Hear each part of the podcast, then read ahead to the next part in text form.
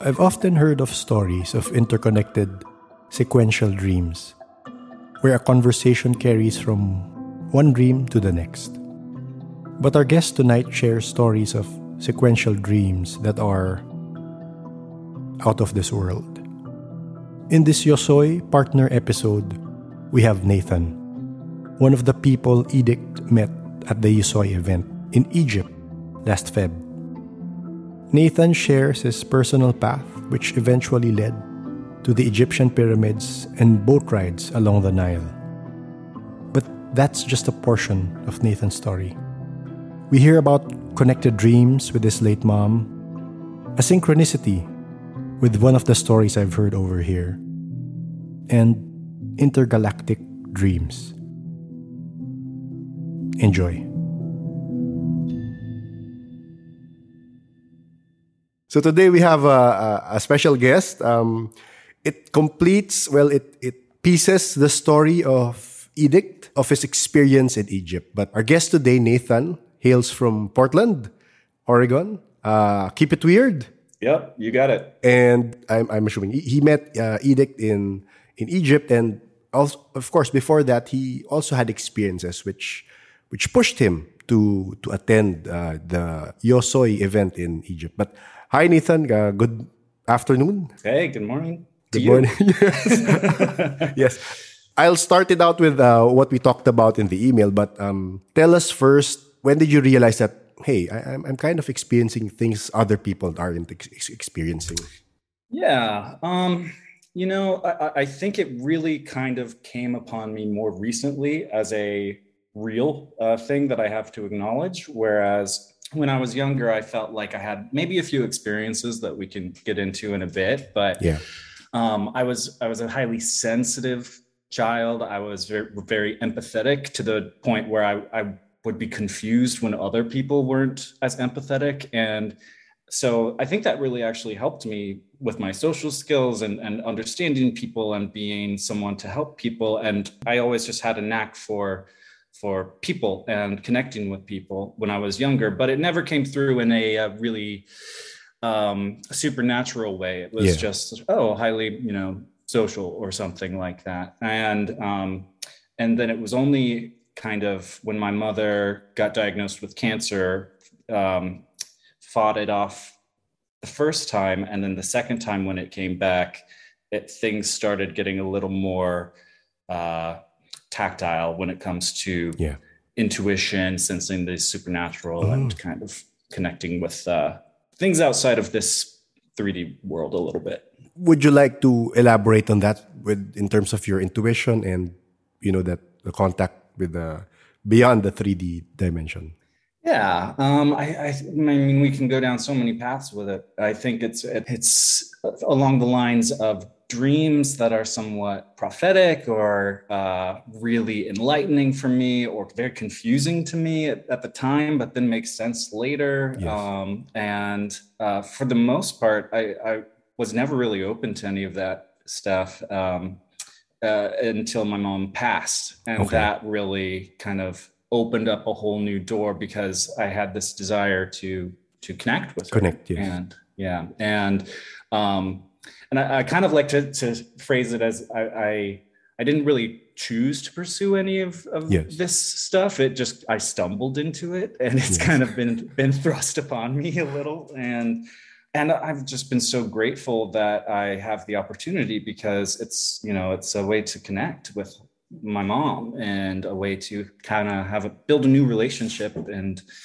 um, answer some questions about the world that make me feel a little less, you know, alone, a little more enlightened, and a little more comfortable and hopeful about the future. Is it okay if you tell us about your your connection with your mom as she, after she passed? Yeah, yeah. So I'll kind of give an overview of the okay. the, the, story. Uh, so she was diagnosed with blood cancer, um, and when I was in high school, so I was 17 at the time, and um, did some treatments, got through some clinical trials. It went into remission until about four years ago when it came back mm, okay. kind of uh, stronger. And then there was just kind of a steady decline in her health. And she was this this woman who was the most vibrant amazing lovely person in the world and also one of my best friends there was no yes. one in the world more like me and and no one more like her than myself. And yes. so we just could talk for hours. We were extremely connected. We had a very deep bond. So to see her kind of start getting sick and um, withering away a bit it it kind of changed something in me. And I just wanted to do everything I could to help. So I was at every every doctor's appointment, every time we went to the hospital, every treatment, every infusion, every um, kind of messy element of the process. I wanted to be there, helping in whatever way I could, taking notes and and and whatnot. And then we had kind of a light at the end of the tunnel where she, with with blood cancers a lot of the time um, the last solution is a bone marrow transplant yes. and so we were heading towards that direction and her body was just kind of getting worse and i was trying to help get, get it more strong give her, give her strength more sustenance so she could you know get to that checkpoint yes. and um, throughout that year leading up to her passing i just had this deep deep intuition saying this is her last year you know this is her mm-hmm. last birthday this mm-hmm. is like even though we have this light at the end of the tunnel everyone yes. is my every everyone in my family is hopeful and happy and excited i just i just know that this is this is it and so it was the year of her 60th birthday so i made sure to have kind of a more um, a, a, bigger celebration for her 60th birthday party, made sure that we reached out to a lot of people in her life that loved her and got video recordings and all sorts of things. And and it, it I was doing it subtly because no one likes to hear like, oh, this is their last birthday. So yes. I had to do it kind of discreetly um, to to say, hey, this is just a big birthday. Let's let's make it worth it. But it was all kind of with a hidden intent, knowing that she was going to be passing soon. And I hated having that feeling. It's not a fun feeling to yes. accept. And um, and then my family kind of rejected it when I brought it up or had kind of questions about it. And then there were there were points where she just confided in me, you know, like I don't know how much longer I can do this. I think I I've, I've got to call it soon. And so eventually, um, eventually she passed and i was pretty i was pretty broken after that i had i had a really hard time with emotional issues and mental issues and mental health and um, it was right at the beginning of the pandemic too mm. so just yeah. it, it coincided perfectly where like we we were in our final days at the yeah. hospital and then they they started restricting people from going in because going of in, the spread yeah. of the virus yeah. and uh, so w- once she passed i definitely had dreams that were probably more ptsd related mm, um, yes. where it was about seeing the suffering the pain the the um, discomfort and and you know maybe that was a projection of of my own stuff yes. or, or maybe it was a kind of just resonating energy that I was picking up on. And then um, something changed at some point where a few months later, I had this really impactful dream where I remember it was it was a house in the woods, and my my family home has a kitchen and, and main area on the second level where where uh, there's trees all around us in, in the Pacific Northwest. So um, I think it was reminiscent of that. And we were hosting a dinner party in this dream, and it was uh, just very classic. My mom was extremely social. She she would always do something like this, and um, she was tired and fatigued and uh, and exhausted, and I. Um, was with her there and I just saw that and I'm just like, oh yeah, this is exactly like the last year or two of her life. This is really painful. It's hard. I have to step in and normally take care of things and help, you know, manage the, the party, the people, yes. make sure everyone's having a good time. And she just leans uh, leans over to me and says, you know, I'm very tired. I have to lay down. And I said, yeah, of course. Yeah, I'll take over. Like, don't worry about it in this dream. And then she goes to lay down. I take care, I take over things. Some time passes in the dream and she comes back and she looks you know 30 years younger she's mm. glowing she's she's she's got you know a beautiful uh beautiful uh, white top and black jeans on and pink yeah. lipstick i can see yeah. it perfectly and she grabs me and and sits me down and says thank you you know that that that was that was perfect. Thank you for all your help. I just really needed to lie down. And I said, of course, like anything, yeah. anything. Uh, I'm, I'm, I would do that for, for you, mom. Yeah. And she said, well, I really appreciate it. And now I'm, I'm much better. And, and so I just kind of, I, I, I remember waking up from that dream after she was holding my hand and she, she had her other hand on my arm while we were sitting on a couch and I, I woke up and I remember the warmth of where exactly where her hand was on my arm. And sometimes when I think about it, even when I talk about it, yeah, area warms up, you know?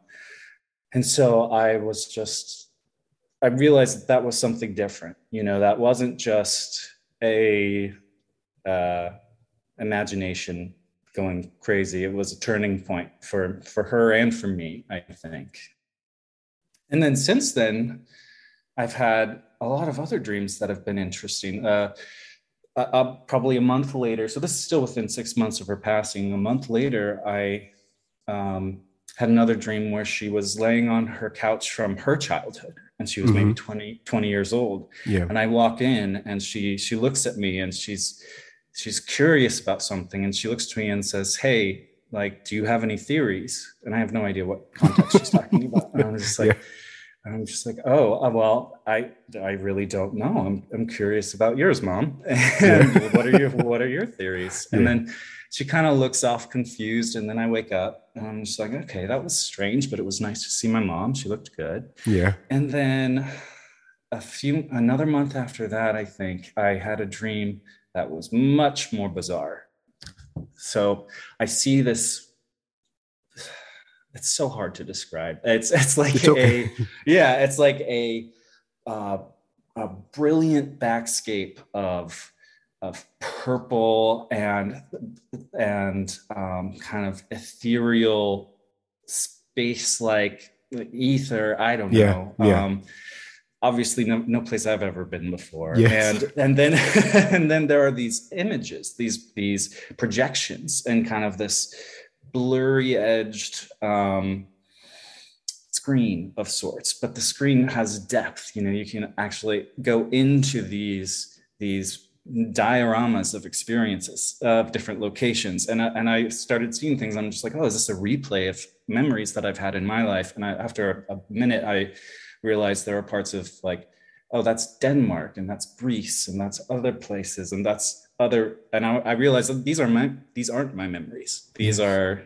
these are my mom's memories. This is where okay. she's been before. Mm-hmm. and and so what was so interesting was i got to kind of double check some of these things when i woke up with my dad like did she go here? Did she go to this place? Did she see this monument? Are there pictures of her with this? And and we got to kind of talk yeah she went here. When she was this age she saw this. When she was this age and and then the other strange element of this particular dream is I came out of those memories, which was it felt like they were flashing, kind of like yeah. it was almost like downloading somewhere. Yes. And and then I also come out back to the more kind of ethereal purple space, and and I have this floating, lifeless form in front of me, and it's humanoid. It's, it's just like it's, and then I realize at certain points it looks a lot like my mom, my mother, and and but it's shifting. It's it's changing into all sorts of different things. It's polygonal at certain points. It's different colors at certain points. It's it,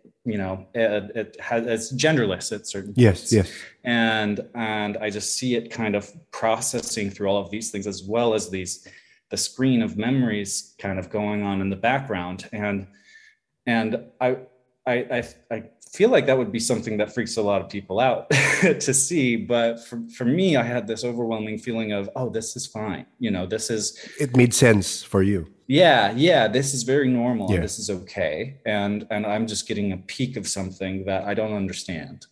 So i'm going to ask you what your mother asked you. So what is your theory for that?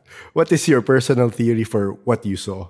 So we get to a point in these dreams where things start making a lot more sense. Okay. Uh, yeah, because I think look. So, so, what I did in preparation for this call was I kind of since my mom passed, I started taking a, a, a writing down a dream journal, and yeah. so I haven't reviewed it since since then until yes. this past weekend when I was like, oh, I want to have I want to have the memories fresh in my head. Yes. Um, and then I I actually started drawing all of these correlations and connections to things where I'm just like, holy shit, this is a this is there are so many things that are actually making so much sense now that I look back on it for the first time. Uh, as I said, I'm pretty new to this world. It's just it's uh, I I'm not cross referencing with other people in in this space. Other I, I I have reached out to like a medium and some energy healers and stuff. So there's some some fun stories there that confirm other things. But for the most part, I'm I'm I'm this on my own. Yes. Without yes. um, without a network to work with.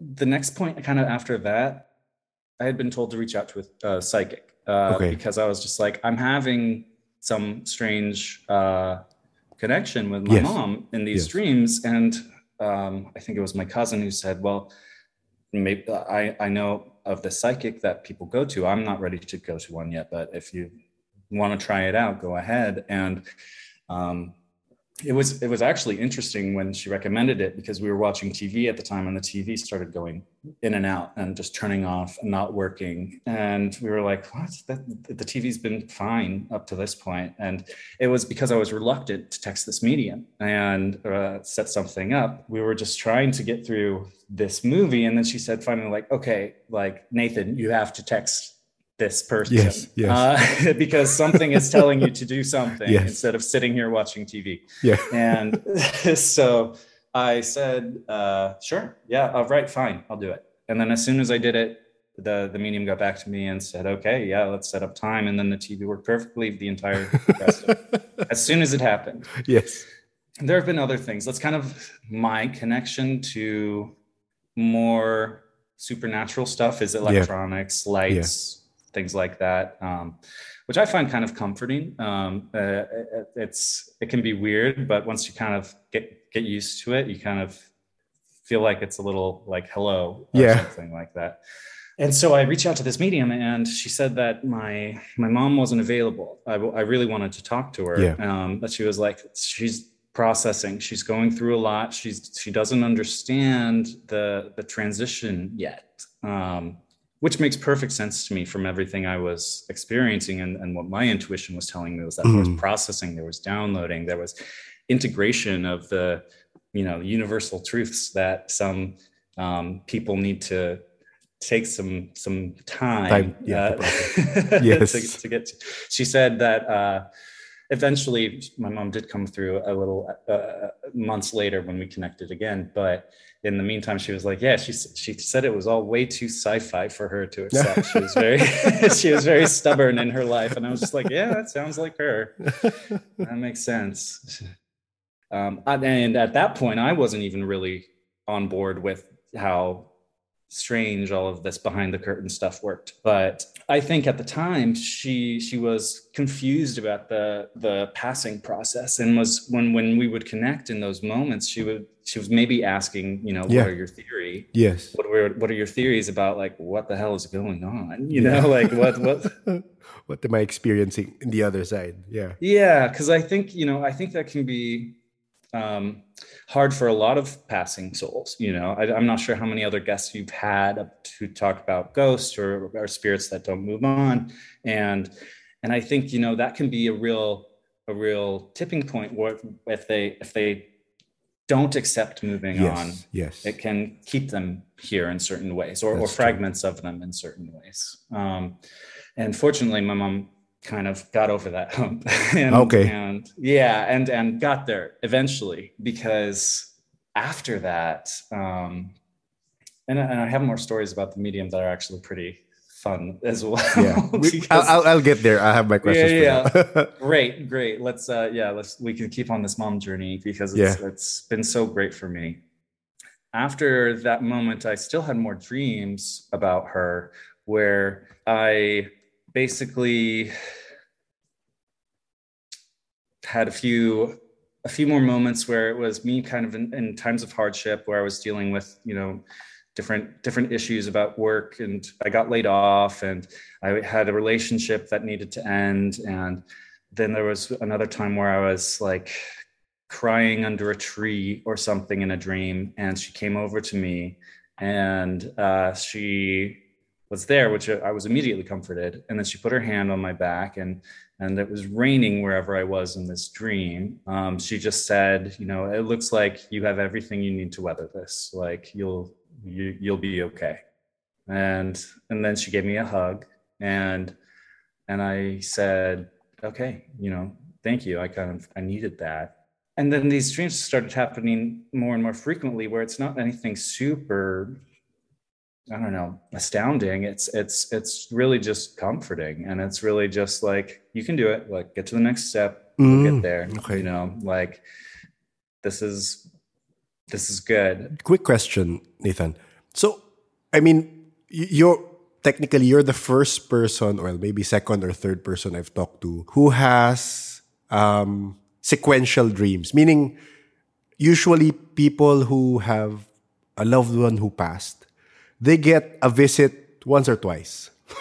At the most, for, from what I've heard, uh, from what I've heard, usually it's just once or twice. You, you get uh, someone who passed away, a, a, parent or a brother or a sister or a cousin, you get a visit once or twice. But for you, it was it was quite a lot, right? Yeah. Am I, am I correct to assume that? Yeah. Oh yeah. And they, are connected, meaning she's she's supporting you with your problems mm-hmm. in those successive dreams. Yeah. Well, and and what was becoming clear, like. It, it, it wasn't super surprising to me in the in the meantime when it was mm-hmm. happening because I was just like, oh, of course, we had such a strong bond. Yes, if she's yes. focusing on me, yes. of course, like that would be that would make sense to me. Um, but what what kind of became more clear over time is that she was helping me get ready for more work, yes, more uh, more of my purpose and more learning about what I need to do with my life, and seeing that I was in a you know a rock bottom dark place after her death and the pandemic and bad relationships and all of these things and getting laid off, um, it it was I think kind of her way of saying no no no like you got this we're gonna keep going you have important things to do. Um, which is a lot how she was in in, in really? life too, which really reassured me that that yeah, this is not me making this up. It's definitely yeah. her. Yeah. Um, and so then at one at one point I was so so sure that this stuff was real that yeah. I was telling my dad about all of these dreams. And I was saying, you know, I'm actually feeling a lot better about mom's passing and, and, I'm feeling really good. And and she said this the other day. She reminded me of these things. She helped me with this advice. She um, you know, she she's been around. And so I've been actually it helped me in my grieving process yes, to yes. really get to a new a new point. Yes. Um, which was so cool. And um, and then my dad, who was obviously going through his own grieving process, yes. um, they were married for like 30, 36 years. Wow. And, uh, uh, you know, basically after, after your partner passes, when you get married as a 20 year old, you, you kind of revert back to that 20 year old mentality a little bit and, and, you know, get a little more, a little more cynical, a little yeah. more, I mean, and for obvious reasons, it's, it's totally fair. Um, and, and we were there to help each other through it. It, it honestly brought us very close together as a family. Um, and it was good, but he being a agnostic skeptic, uh, yeah. uh, scientist, engineer, which my whole family was kind of of that ilk. Um, yes. Uh, I, I, I was too. I, I have my degrees in, in bioengineering and chemistry and uh, very science oriented and very fact based. Yes it's very hard for you to to connect those the things you're experiencing versus the things you you, you studied and you know yeah exactly the rationalization really takes a few uh, it, it takes some leaps uh, yes. for for how all of this this might work yeah. but that's where intuition comes in and, mm, and yeah. you know finding your truth and centering yourself and really just not not listening to the the things that we've been programmed to think but that really really feel like like truth to you. And and through meditation and and a bunch of other work uh, that's that's something that everyone can can i think tap into a little bit. But my father being the skeptic he is or was at the time um, was like okay so you're you're saying she's in this you know world of, of, of and you're talking to her. She's but she's you know she's dead. She's when when when our bodies die we turn into dust and our, our neurons stop firing our heart stops beating that's it. We we we go into the ground and and that's it. And and I said, well, I, you know, I, I just from my experiences personally, I really don't think so. Um, and I used to, uh, but but something's changed. So he was like, okay, so where is she? What does it look like? Like, what's the what are the rules there? What are the physics of the place? Uh, and how does it all how does it all come together? Yeah. And so I said, I don't know. Maybe I'll, i can ask her. so, I'll, I'll, I'll see. Uh, yeah. So I was able to, um, fortunately, uh, like um, probably a month after that or something, I had another dream where I um, was with mom and uh, said, you know, oh, it's so good to see her. It's so great I can still spend time with her. I miss her. And she she returned the love, obviously, and um, and then she said, uh, oh, I said, oh yeah, uh, Dad had some questions yeah. for you. it's good that you remembered while you were dreaming. Yeah, yeah, yeah, exactly. Because and and throughout this process, I've gotten a lot more conscious in my dreams as yeah. well. So so I, I can I can remember my my waking life instead of uh, just kind of going through motions. I said, you know, like, what's it, what's it look like where you are? Uh, what can you describe it? And she said, well, not exactly. it's, uh, so the the feeling I got from her, and it was was very much like, is it kind of have to know it to understand it, and uh, so I said, "Can you draw it?" So there was a 2D p- piece of paper, and it had kind of an image in the background as she was drawing of, of maybe like a, a landscape or, or, or an ocean, mm-hmm. and it was very geometric. And then on top of it was all of these scribbles that kind of uh, balanced out to like a it's like in computer graphics when you have a, a, flat gridded plane and yes. you can like pull the plane up okay. and down. Okay, and, I get it. Yeah, and you have those, you know, that that uh, visual of of dips and, and motion of, yeah. on this this flat plane that has been manipulated in X, Y, and Z axes. Yes. Um, and that was all overlaid on top of it. And I said, I looked at it and I said, okay, I don't understand, but thank you for trying. Like yes. that's helpful. I mean, kind of and then the other question my dad had was oh she's visiting memories? Like she she told me she was visiting different memories about when she was younger when she fell in love with my father when she had her kids. And and he was just like how does she visit memories? Like memories are a point in time. That doesn't make sense. Yes. And so i asked her this. And so she said uh, that well she's in a diff- different the rules are different where yes. she is. Yes. it's a it's a different dimension where you can access times and spaces almost like more like a catalog than than uh, actually needing to have a linear understanding of it all um, yeah and those emotions and the energy attached to those times and spaces can be something that's access. easy to to access yeah yes. exactly and so i think this was a, this was a, more impactful dream where i was saying uh, i got this information and i was kind of happy that i remembered to ask these questions and what did your dad say? oh, sorry, sorry. Go ahead. Go ahead. oh, go just, ahead. just wrapping this up. Um, I I uh, was able to wrap up that dream, and this was an an interesting, more bizarre element because it didn't line up with the rest of our contact to this point, where um, I said, It's so great that we can talk like this and you can share this information with me. And I feel so connected to you still. And it's so nice, even after you've passed. And she said, Yes, like I love it. I love you. But also, we won't be able to talk like this forever. Um, and I asked the question, like, Oh, why not? And um, immediately, kind of like telepathically, as I asked the question, it kind of came back to me. And I said, Oh, you're getting a new assignment. And she said, Yeah. And so, I understood that and I said, okay, well, I'll, you know, we'll have whatever connection we have in the future. So that was how that dream ended. Can I ask first, when you meant assignment, uh, uh, yeah, you can tell me how you understood it. I, I, don't want to put words in your mouth. When you meant assignment, mm-hmm. yeah, I didn't really know. Uh, okay. She, yeah, so I was just like, okay, what, what? I don't know. Okay. Assignment. I thought when you when you when you pass on, you don't really you don't have homework at that yeah. point. You know, you've got you've, you've, got other things to do, and it's like paradise or something. Yes.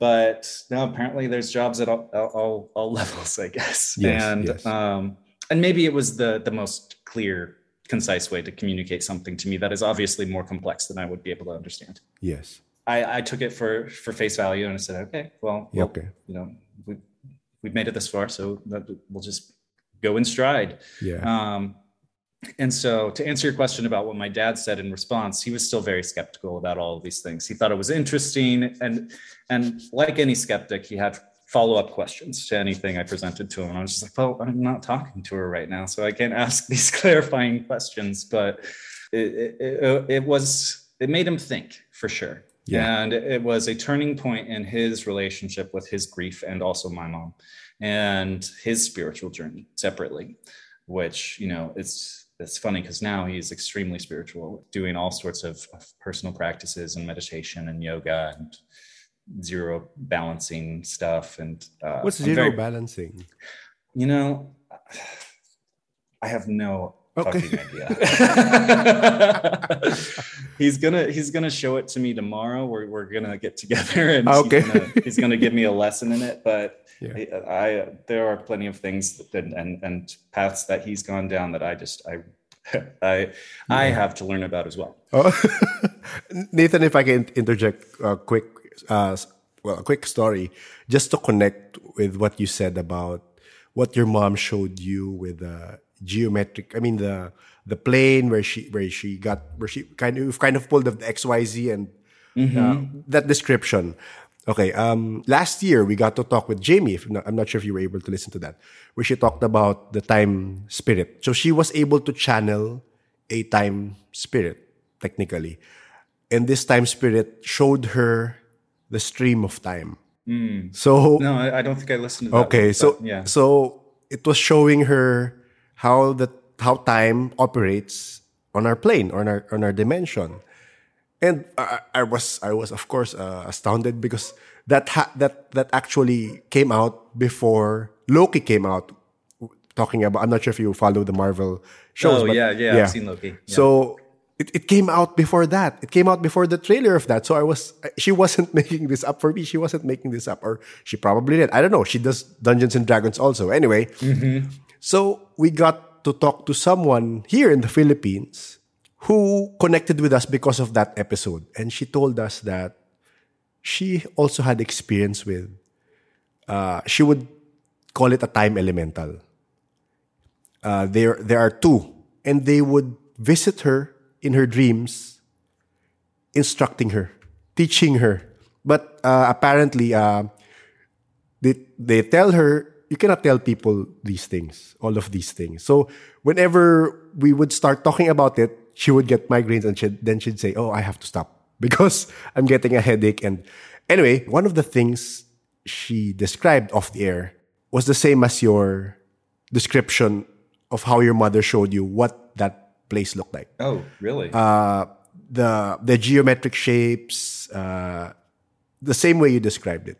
Wow. A, a, little, there are little variations, but sure. that is how uh, events in the time stream occur.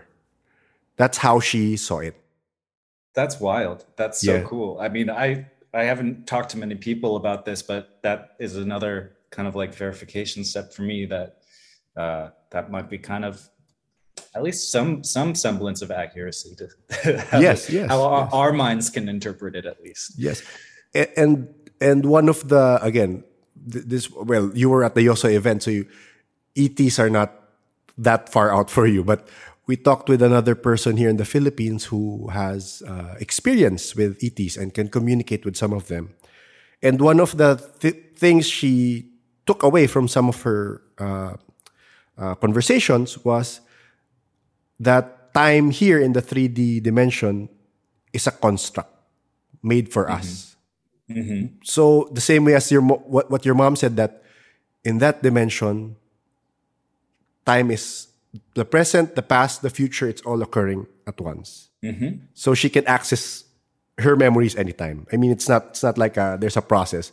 If she wants to go back in time, she can go back in time. It's it's not. Uh, so there. Sorry, sorry to uh, know, intrude. No, no, no. That's perfect. Yeah, I I I totally agree with that, and and that's kind of been my understanding as I get more. Uh, uh, uh, connections and kind of visions to to some of this stuff where it's not it's not as simple and linear as we interpret it uh, in our yes. day-to-day lives here for sure and I've had I've had other dreams that are more kind of like uh, astral projection almost Yes, yes. experiences um, where I have no idea what's going on, but I uh, have gone to other places where I feel like it's it's too it's just too creative for my mind to have just made up. Yeah, it's too it's too wild. It's too uh, Can you describe uh, some of the people here might have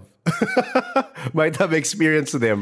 Yeah, sure. So so there was one time and and I've had so the way that I've kind of been able to track down when these out of body experiences or or, or um, projection moments happen is I, I I find I'm I'm normally in bed and in quite a meditative state or or just in between awake and asleep and get uh, vibrations kind of all over my body Yes. and then the first time it happened i felt like i was just leaning against my wall but i was laying in my bed. And so i was just like okay what, what's going on here? And then um, the the second time it happened um, thought of like i think like the stars or something and it brought me to a place um, where i was immediately pulled to somewhere like a flash um, up above the clouds of this beautiful, beautiful sun, uh, sunny sky. So you, it was there was a cloud layer below us,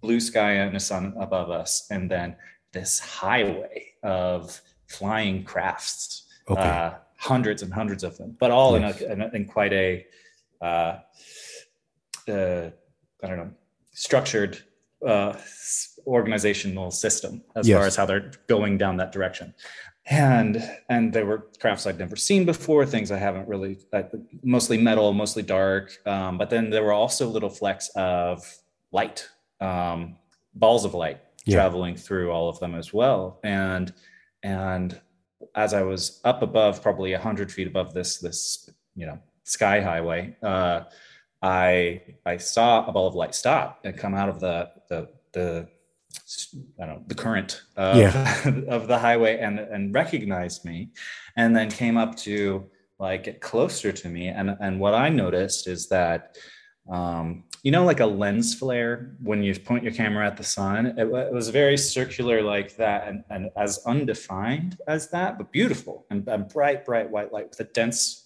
light core. And as it got closer to me, it had more of a shape to it, more of like a more kind of like almost like wings sticking out of the center, as well as like uh, just a dense light body in the in the middle. And Yeah.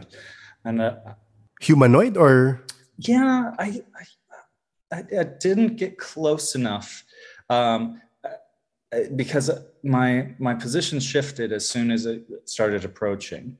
Um, but I felt very comfortable and I wasn't scared or anything. I felt very fine. And but but I did see like a head shape and like basically kind of a Y of light that could make up a body at some yes.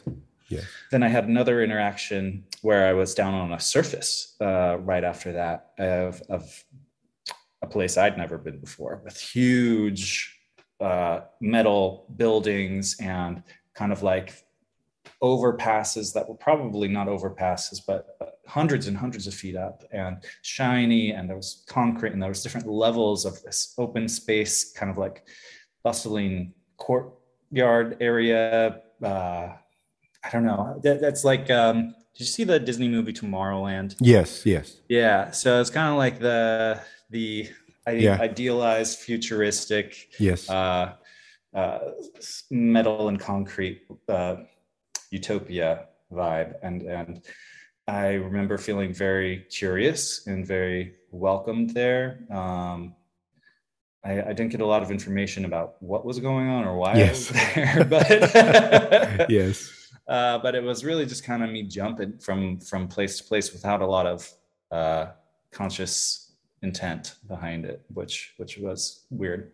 Again, to to support you with that experience, we it is in Filipino, so I, I'm sorry you won't be able to understand. But there is a girl that we've talked to. She is actually a tarot reader, and she ki- we kind of went on a. There was another uh, experienced practitioner, and they went on a spiritual journey, a spiritual walk. It was a few minutes, but your description of how you what did it feel like you were like sucked out of Earth and that you traveled into space and then you got there? Yeah, I felt like I was at the end of a straw and some something had pulled you out, pulled me through it. Yeah, yes. that that's that's the same thing she experienced, but she she she was describing it as we she was experiencing it. So she said, "Wait, I'm being pulled out of Earth. Wait, I'm seeing stars. Wait, why is it everything?" So she felt like if you can imagine being step uh, standing here on Earth and then suddenly zoop, you're zoomed out into a different planet. She felt the same way the same way you described it, and then she, although the the planet was different from what she described, but uh, yeah, she went to a different place. So it, it kind of sounded like what you experienced when you were pulled out. Yeah, definitely, definitely, and and I think there's been nothing that clear uh, before. There were there were other times where I kind of looked into out of body experiences and astral projection and how it really should be done intentionally if, yes. if you are going to do it. Yes. And whereas my my uh, I think naivety in this area has. I really want to get to a point where I can open and close the door to these experiences, whereas right now I'm just kind of stumbling through them sometimes by accident. Um, and so there have been situations where I feel like I have intruded on mm. uh, a space and or, or or I'm maybe kind of zooming zooming through something and there are people who are uh, confused or don't know why I'm there. And I'm just like, I don't ah. either. so yes, that's the same description. That's just, uh, just a question. When you do astral projection, is it always on a different planet or is it here? Do you have I yeah, I've never experienced it here, at mm. least to a to a degree that I can um yeah understand. Um it's always been other enough enough strangeness around me yeah. to make me think that it's not like down the street or yeah. anything like that. Because the same the same way you describe it that when you're astral traveling and then there are entities that look at you differently, it's like you've intruded into their space. It's the same description of that person that I was talking about. And so when you saw those, let's say, entities or I don't know how to call them or ETs, do you remember what they look like? Oh yeah, there have been um, plenty of different experiences where where sometimes they look like like people I know. Um, yeah. and okay. and I kind of I feel like it's uh, my brain yeah. making sense of of the the world around me and trying to put um, put a picture together in a way that is safe for me or or comfortable. Um, and then there are other times where it's it, it's definitely strange looking humanoid people uh, and and I think at first, the first time I've, I, I would see these things, I would be a little scared or uncomfortable. Um, but since kind of going down this path a little more and having some some personal experiences with getting rid of dark energies or or dealing with dark energies, I kind of want to go into every situation every situation with understanding, love, and acceptance, and that kind of comes through in in my presence whenever I'm anywhere. Um, whether it's you know whether it's today in real life in yeah. 3D, yes. or if I'm you know having a dream about somewhere else. Yeah. Yes. And so I've seen beings that are, you know, classic, classic green, large, large heads, black eyes, and um, as well as things that are like, you know, a seal that is a humanoid standing on two legs, as well as like, yeah, that's the first I've heard of it. Yeah, or or you know, just uh, I don't know. I, I think recently I interacted with a, a, a lemur type person? I don't know. It's it's it's it sounds as as crazy as i feel when i Not say it out loud. Okay. Good for us. go ahead. Uh, and yeah there, i mean there there have been things that are actually quite scary as or or classically scary. Uh, you know if we had run into it here where I think there was something that I interacted with where I held out my hand to to to greet it, and it had kind of this you know, you know Wookiees from Star Wars. It was kind of that build, but the face was just kind of flat and big round eyes and this gaping mouth. And so I was like, yep, my, my thing is to go into all these situations with love and understanding. Yeah. So I will be friendly. And I, you know, I held out my hand and then it um, grabbed my hand and then put it in its mouth. And I was just like, oh, okay, this is how I lose a hand. Uh, and uh, instead, I, I, was allowed to remove my hand from their mouth and I had a, a little trinket of sorts. And so I don't understand who this thing was yes, or, yes. or, what the culture was yes. like, but I got the, we were communicating more through emotions and, and um, thoughts and vibes. Um, and so I, I, removed my hand and I thought, oh, this is a this is a kindness. You know, this is a this is a, a sweet thing. So I will respond with kindness as well. Um, and and so that was maybe one of the strangest interactions I had with uh, dream being. Um, but then there were other times where there were things that were posing as humanoid or, or humans, um, but we're actually more like amphibians um, and water-ish, water people. Um, can can you describe what those amphibious? Yeah, yeah, sure. I I haven't heard a lot about other examples of these, but uh, I my experience was that they were almost like a really ugly mermaid.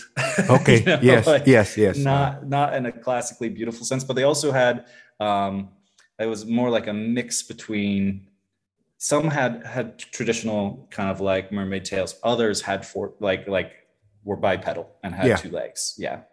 Um, and and they were not very pretty. Uh, they were kind of gray and scaly and slimy and um, but the situation I had kind of jumped into in this in this dream um, was one of distress for the, mm. the the beings that were of the scaliness. So I I approached and said, "No, I'm here. You know, I want to help. I want to I want to um, assist you." So so that actually calmed the situation down. Just having my energy, I think, there and there. Even though I was kind of scared because I was I was like, I don't fully understand what I just popped into, and yes. I didn't really have an intention of being here, but here I am. Um, yeah. And so, so that was a good lesson for me to also just um, make sure that I could be more accepting, and yes. and and if I am, you know, accidentally interacting with beings or places around the universe or different dimensions or different levels of things, I need to be really careful and respectful, you yes. know, because I don't have the skill set to do it really intentionally. Yeah my skill set that I can bring is just, hey, whatever is happening, be friendly, be understanding, be respectful. Um, and and and you know be be humble you know make sure yeah. that i have no go into the situation saying i have no idea what i'm doing but here's the energy i can bring and i can try and help yeah so how how often do you get these i mean you've you've enumerated quite a lot of experiences how often do you get these dreams or these astral travels I mean, I think it's uh, probably a couple times a month. Okay. Mm-hmm. Yeah. So so since my mom passed about two years ago, um, that's when things started ramping up, and I think in the past year it's actually gotten a lot more frequent. Um, uh, are you getting visitations? No. No, I'm not. Okay. Um, I did have some experiences that needed to be cleansed, uh, that I needed to really uh, change about my home situation. Mm. Where the first time I met with psychic, she was just like, "Your mom's not here. You have to cleanse your home. You also have to break up with your partner." and, and so I was just like, whoa, whoa, whoa, whoa. I just wanted to talk to my dead mom. I, yeah. you know, what what else is going on in the universe? Yeah. Um, and uh, so through that process, I kind of realized like over over the the cleansing of the next year um, and the things I needed to do, there there were things that that were very um, malicious. I think mm. that I that I maybe ignored at the time, um, yeah. but as I got more sensitive, I could tune into what was going on. I thought it was maybe anxiety or depression getting the best of my mental health, but then at some point I was just like, no, this is actually there are things that are lining up here as you know. Uh, pokes in the back while I'm in bed, or noises, or slamming doors, or um, things that I think because you know, as, as I had stated earlier, with all of the the chaos happening in my life at the time, I had kind of allowed myself to have no protections, no energy, just be completely depleted. And um, I think there's there's a lot of energies in the world that can see that as an opportunistic moment and therefore kind of take advantage jump in. Yeah. Yeah. Actually, that's one of the learnings uh, I've, I've had from the people I've talked to, which I did not, I thought was too new age for, for my taste before. That if you stay positive, like attracts like. So if you stay positive, you attract positive uh, spirits, positive entities, positive energy. But Yeah. again, we are human. we cannot avoid getting down. We cannot avoid depression. We cannot avoid uh, grief and sadness. And if it takes over us, we attract the same thing. So that's Right. so. So can I ask? Because uh, one of the things we we advocate with the podcast also is uh, teaching people how to not really cleanse or maybe similar to what you did. How did you cleanse or I don't know how how would you describe it? Uh, clean your area. Yeah. Um, it was well. So when the when the medium said that, I kind of got her advice to on what to do. So Yeah. there were things about saging the house, going through a ceremony, making it very intentional, saying what was and wasn't welcome, and what your intent was for your space, um, and making a, a bit of a ceremony out of it. Um, and then aside from that, just on a daily basis, I think meditation is your best like solution to all of this, and not only because it helps you personally, um, it, it also is a way for you to visualize your protections and your barriers and and your connection to higher beings and your spirit guides. And, and at this point in my process i understand that everyone has guardians everyone has ancestors everyone has spirit guides that are always available that are always with them. And you you basically have this this team Yes, of of amazing support network. Yeah, yeah yeah of amazing support and protectors. And you know i, I consider my mom's energy as one of them at this point. And um and so one just thinking that you know like believing in that is extremely uplifting and and and makes you feel hopeful and not super alone. And and then realizing that like talk to them ask them make sure that this is kind of the the rule you're setting for your experience is, Yes. is hey i have these ancestors i have these protections i have people who love me in this world and others you know like and and all of that will come to um to my aid and and will will prevent um terrible things from from happening and and um I say that with a word of caution because when terrible things happen all the time. Yes. Um, and and so you know we live in a world of duality and all of these things um, where good and bad isn't necessarily what you should be striving for all the time, one or the other. It should just be acceptance of of the way that kind of the universe works and what needs to happen well. when you said about the spirit guides, were uh, quick question: Were have you been able to communicate with other guides that you might have in dreams or? I think maybe it, it's never been extremely clear. Um, Yeah, I, I I wouldn't want to say I have without having a really clear example. You know, my fact-based background. Yes. some, some good evidence for that. can Yes, it yes. happened. yes, Uh, but but I definitely, you know, I've I've more recently pulled tarot and and worked with pendulums and Mm. asked during my meditations for signs and and I think beings come through and guidance comes through and I'm not sure who it is all the time or what Yeah. it is all the time, but I definitely feel supported. Um, uh, but it's it's never as clear as like my conversations with my mom. with your mom. dream. Yeah. Yeah. Mm, okay. Be- before we continue to, um, you, you mentioned you have some uh, stories with a medium that are quite interesting.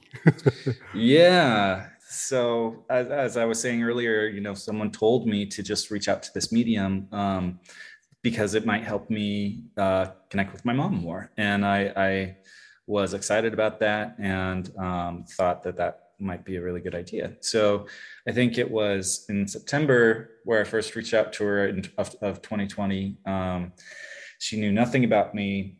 She's somewhere in Florida actually. So we had a FaceTime, um, and I was very skeptical. You know, I was like, okay, you know, where does where does this information come from? Um, how how does it work? Just t- told her my name, and she pulled some tarot cards, and then she was like, "Oh, you're ending a relationship." I, I, said, "No, no, I'm not." what? I mean, I guess in a way, I, I, I like my my my my mom yeah. has passed, and that's kind of what I'm looking to address. Um, and she said, Nope, sorry, that's not what we're here for today. you're, you're, I understand your mom has passed. She is processing. There is someone else here for you. I think it's a grandmother. Um, but uh, they're letting me know that that your mom is busy, uh, still still getting used to things, um, and we won't be talking to her today. You need to end the relationship you're in. and, and I said, "Oh, Wow. okay. And it, it was kind of amazing because it was like being told a secret that I had been keeping from everyone, including myself, because it was just, there was so much going on in my life that I didn't want to have another thing to uproot and to deal with. I, we, we talked for like an hour and a half about how she identified me as a bright white light and I have a great um, kind of spiritual history in the universe and it's being it's being um, tamped down it's being depleted it's being manipulated at the moment and used for someone else. And being a bright white like being in in this world is is amazing and great but you also have to be cautious and discerning about how you use your energy because um, like attracts like of course um, but you know bright white light also attracts moths and flies and people who want to take advantage of that power and that that love and that comfort. And and i found myself in a lot of those situations in my life where i am the caretaker i am the giver i am the person who constantly um, I, I feel like i come from a place of privilege. And so i want to constantly give all the time uh, to take care of people and help them live their best lives sometimes at the expense of myself so, so if I can in- interject, so these are instances where people with problems would go to you and they would unburden themselves on you, and you would feel depleted after. Yeah, oh, yeah, okay. Okay. definitely, and and especially as someone who's empathetic, I think it it worked yeah. as a catch twenty two for me, where I can feel their pain yes. or I feel yes. what that I want to help, but also it's draining to have that feeling all the time when I have no um, reserves for, for, for handling yeah. it myself. Yes. Um, and so after my relationship situation was was much more like I was the caretaker. I was the the one helping this this person, and uh, my mom got sick, passed away, pandemic happened. I lost my job. I was the one who needed support, and it wasn't happening. And um, and to no fault of this person, but uh, it just wasn't the right thing for either of us at that time. And so as a result, we had an hour and a half of, of this medium saying exactly why I need to break up with them. And and so I was just like, Jesus, okay, like this was this is not exactly what I signed up for, but yes. I'm I'm glad we're we're hitting all these points. Uh, so I ended up breaking up with him like three months later or something, but I wasn't going to do it just because a medium told me to. I had to figure it out for myself. Um, and at which point, of course, it was it was very true. And then I, I reached out to her again later on after I had gotten laid off, and she said, "Oh, this person with the J name is going to help you. You're very well liked at work. You're going to go back there." I was like, "Oh, what? No way. Okay." And sure enough, eight, six months later, uh, this person with the J name, who was my mentor at work, hired me back as in a new position where I was making more money and uh, I don't know, over the moon with kind of how this new situation just kind of played out. And it was great because I, I needed that time period of being laid off to go on some of this spiritual journey. That's where I started uh, learning more about myself and, and ending the relationships I needed to end and opening myself up to the new thoughts about you know the world and history and the universe and spirituality and getting on the Gaia network that eventually yeah. led me to this Yosoi event. Yes. And all of these things. Um, and so there, there were just plenty of little things like that through our conversations that were very helpful. Uh, uh about a, the, like the month or sorry, the year after my mom had passed, we had a meditation celebration together as a family. And um, I was wearing her favorite necklace. It was it was a really strong meditation just to honor my mother's passing since it had been a year. I was with my father and my cousin at the time. It was really um, impactful. And then I talked to the medium again a couple weeks after that, and she said, "Oh, your mom's here," and she says um, she wants to thank you for all the help that you've done that you did for her in her end of life and how great you were and how much that drained you. And she she wanted to um, apologize for not recognizing how much you put in at the time because she was almost expecting it. Yes. Um, but but thank you and and then also she said thank you for wearing her necklace and and I was like what because it, that she was like yeah at the at the you were meditating and there was something about a necklace and she said it was really important to her and and um, that it meant a lot that you all did that. And so i was like yeah i guess that's that's the only time i wore her necklace was to think about her directly yeah. and honor her a year later. And yeah. uh, so, so plenty of these moments that just feel very satisfying and and relieving and connecting and comforting. Just a quick question again before we go get to Yosoy being a technically you're a science i would say you're a scientist. With, with, with, with what you studied you are you are a scientist. Given that background how do you reconcile that that that that, say, that story that story with the necklace? How do you reconcile i mean i i'm a believer. I i, I don't need to be convinced about the, the that other world or that the other planes the other dimensions. But you given your background how do you because a lot of people are like you. They they are skeptical. They are they don't believe. But can I ask how you?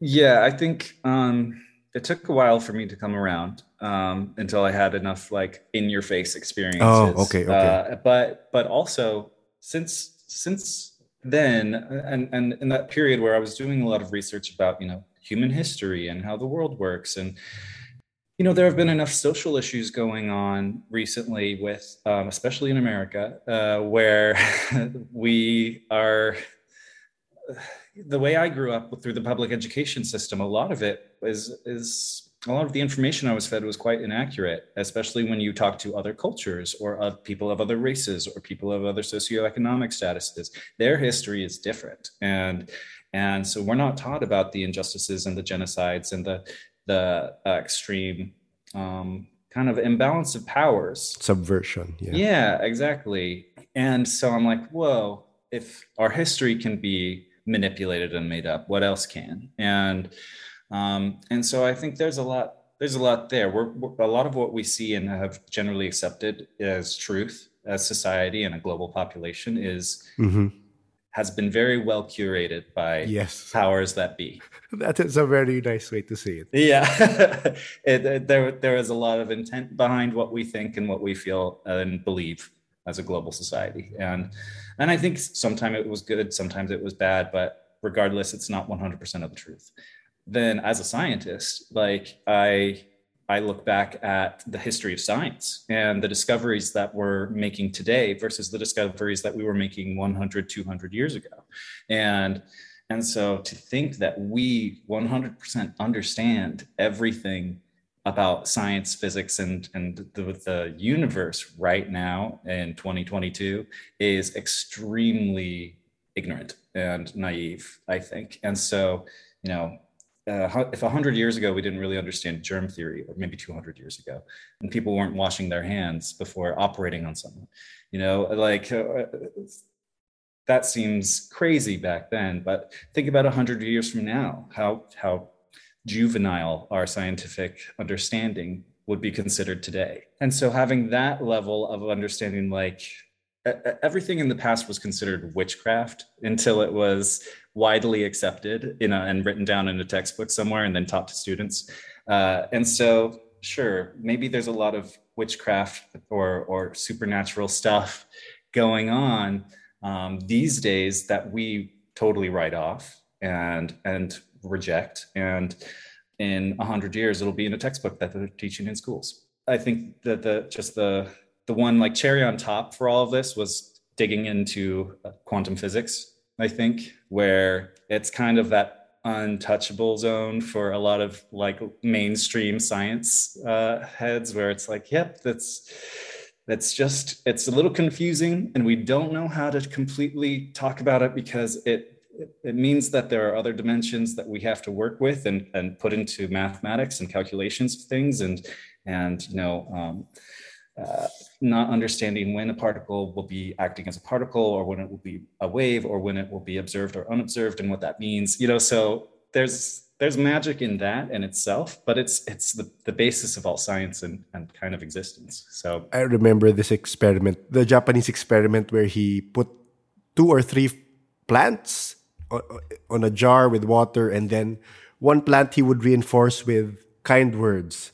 The other plant he would ignore. The other plant he would reinforce with uh, negative emotions or negative words. And there was a, a calculable and a, measurable effect on those plants with just intention. Technically their intention and i don't know the scientific uh, basis for that but uh, i mean those are things that we have not yet been able to explain yeah, definitely. I totally agree with that, and I think there's there's rationale there, and and things that we will be able to explain and will be wide widely accepted as science. Yeah. In in coming years, maybe not now, but yeah. uh, there there is a, there is a reason behind all of it. All of it is very scientific at its base, I think, um, and and that's actually kind of what got me accepting of some of this Yosoy path that yeah. that I was exposed to because I'm sure Edict talked about this a little bit with Matthias being the main person yes. um, organizing a lot of this and his foundation. Um, but the the way I found out about him was on the Gaia network. Yeah, he he would just talk about how these kind of universal laws happen, um, and and ha- he would explain them so plainly, and I would be listening to him, and I would just have things clicking in my mm-hmm. head. You know, I'm just like, that's just this feels right to me. That that yeah. makes perfect sense. And and a lot of it is based in science and, and physics yes. um, when you get down to the, the brass tacks of it. And I think one thing that I experienced throughout the, the Yosoy path was um, an understanding of duality and darkness and light and how, you know, there can be multiple levels of understanding it where, you know, you can have a positive and negative charge within an atom and that is what creates motion that is what creates energy and vibration and um, and if we didn't have that duality that polarity of positive and negative we wouldn't have motion we wouldn't have growth we wouldn't have evolution and and that can be applied at multiple levels not just the building blocks of life in, atoms but also with biology and also yeah. with um, larger scale physics and, and, and, gravitational pulls and forces yes gravitational pull you can kind of trace back everything that he's talking about to a lot of these scientific truths that are generally accepted. They're just applied in a more spiritual sense to kind of make some some leaps compared to our our, our scientific world today, but but enough. Uh, with enough connective tissue there to, to really make it comfortable for me to accept and and kind of at least explore as theories you know? And with your scientific background it it, it is uh, i hope the people listening will, will realize that with your scientific background it, it's enough to convince you given the given the data you've you've actually your tactile experience with with with science compared to the to the concepts being shared. But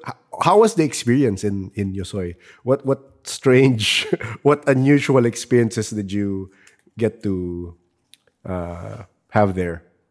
Yeah, yeah. Um, it was awesome. I mean, it, it was a really great experience. I I had no idea what I was getting into, mm-hmm. pretty much, uh, because I I didn't like I don't have a community like this uh, in in Portland. I don't have a uh, a bunch of people or a network that I'm connected to who who I can talk to about these things or experiences. But through um, through my exposure and research personally um, on the Gaia Network and uh, just asking, kind of uh, pulling tarot, working yeah. with uh, pendulums, doing meditations. I had enough things saying, "Go to Egypt, go to Egypt, go to Egypt, mm. do this mm. trip," where like it, it was getting so redundant of, of me asking this question yeah, that it yeah. felt like the next tarot card I was going to pull was just go to Egypt, you know? Yeah.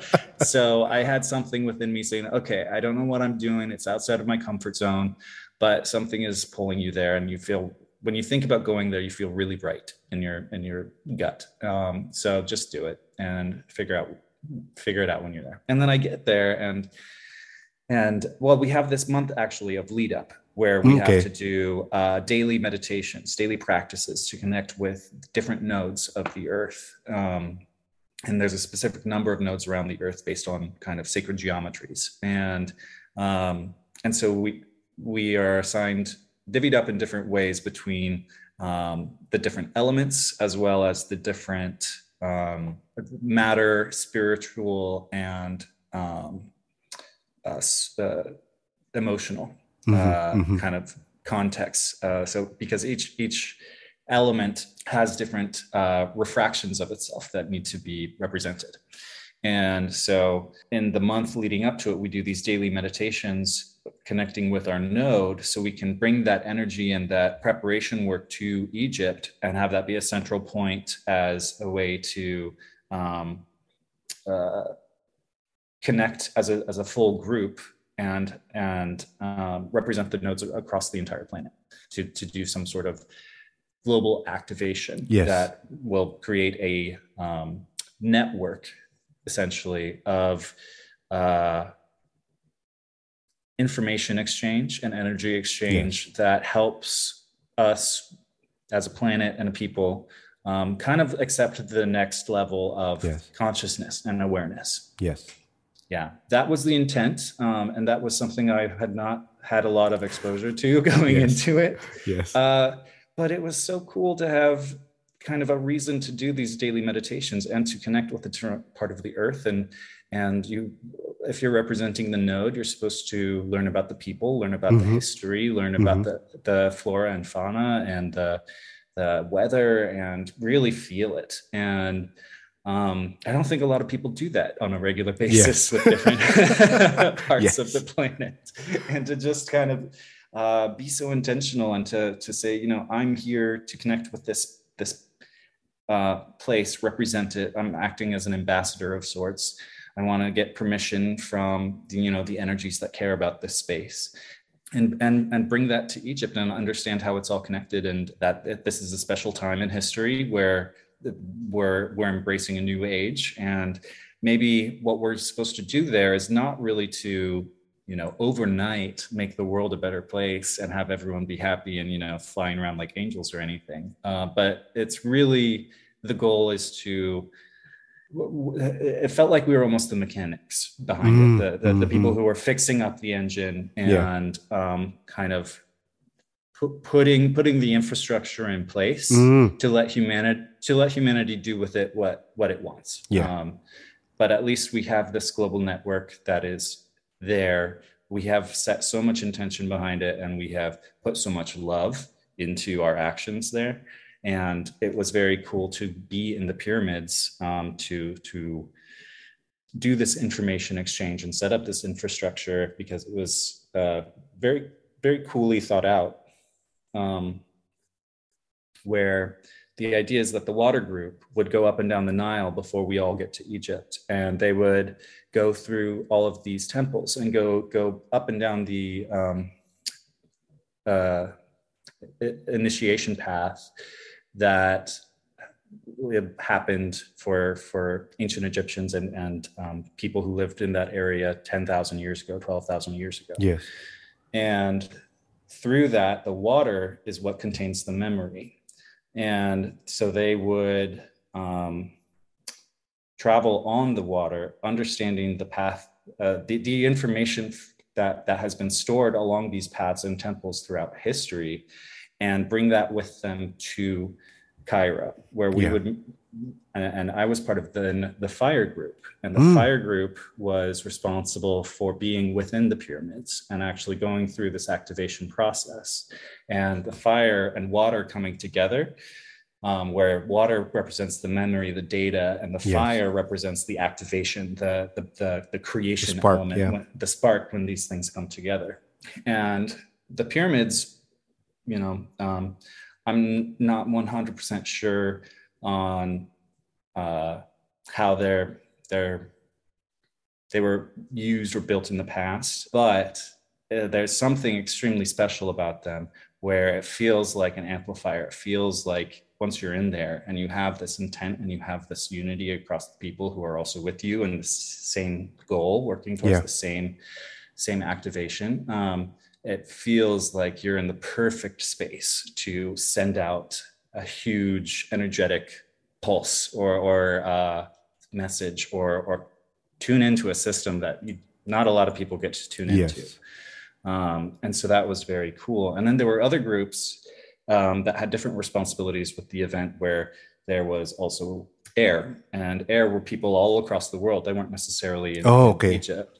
Well, actually, so, some of them, maybe they were there. There were the ether group was all across the world. The air group was um, there to help spread the information. So, so they were they, they were there to represent the you know once fire and water came together and it's activated the air there carries it and moves it then the earth group was there to ground it and to make Yes. sure that the information after being spread and activated comes back to the earth and comes back to be, being something that's that's grounded that um, people can tap into and, and use and then the ether group um, represents the basically the essence. Uh, so historically, ether has been defined as like an oil that that takes on a scent of like rose petals or or something like that. So you capture the essence of the information, um, and uh, ether is kind of what what connects all of it. It's it's the in between. It's the it's the it's the non physical representation of of the information and the the the data. So that was kind of cool to see it so well thought out and to be part of it in that way and um, and there were plenty of strange experiences that happened that were very confirming that something extremely special was going on C- can you elaborate on that? or if, if, you have to go, it's okay. But can you? no i've got I've, I've got time i got All time. right. Um, okay. Uh, so yeah, so I think there were definitely times, for example, when we were in the pyramid, uh, we would be essentially singing, chanting, um, synchronizing our our vocalizations a little bit with with Matthias kind of uh, organizing it. And there were points throughout that experience where I I could feel presences, I could visualize different things, I could there were it was like we were all in the king's chamber and above us there was a, uh, an arena of of beings uh, watching or or or observing or just kind of like I, I got the overwhelming sense that if we're doing something so strange like this that that may have an effect on, on a higher level um, there there could be a lot of beings that want to check out and make sure we're not you know messing something Yeah. up or like, we're not doing anything bad Yes.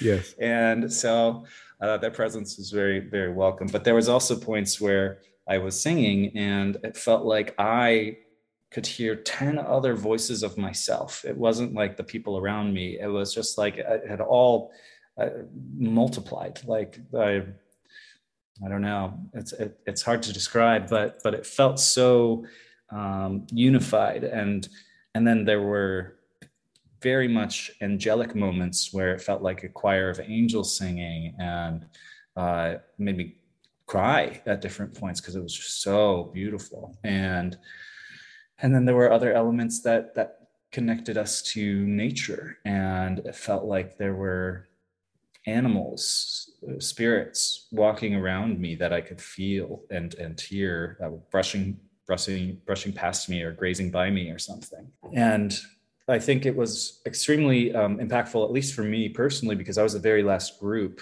Uh, I was part of the very last group to to to go in do the activation. Um, and so my experience involved kind of finishing the entire process because multiple groups had to go in over multiple days. But um, at the end, we we got confirmation that you know it happened. We activated a network, and um, and you know, like I was saying earlier, it's not that bad things aren't going to happen. Bad things will happen still. it's it's it's how the world works, and it's how things grow and change. Um, but the the point was to raise awareness and to raise consciousness and to empower everyone every conscious being to to get to that next level if if they so choose after the experience there in in Yosoy were you able to notice differences with with your I, I, with your sensitivity to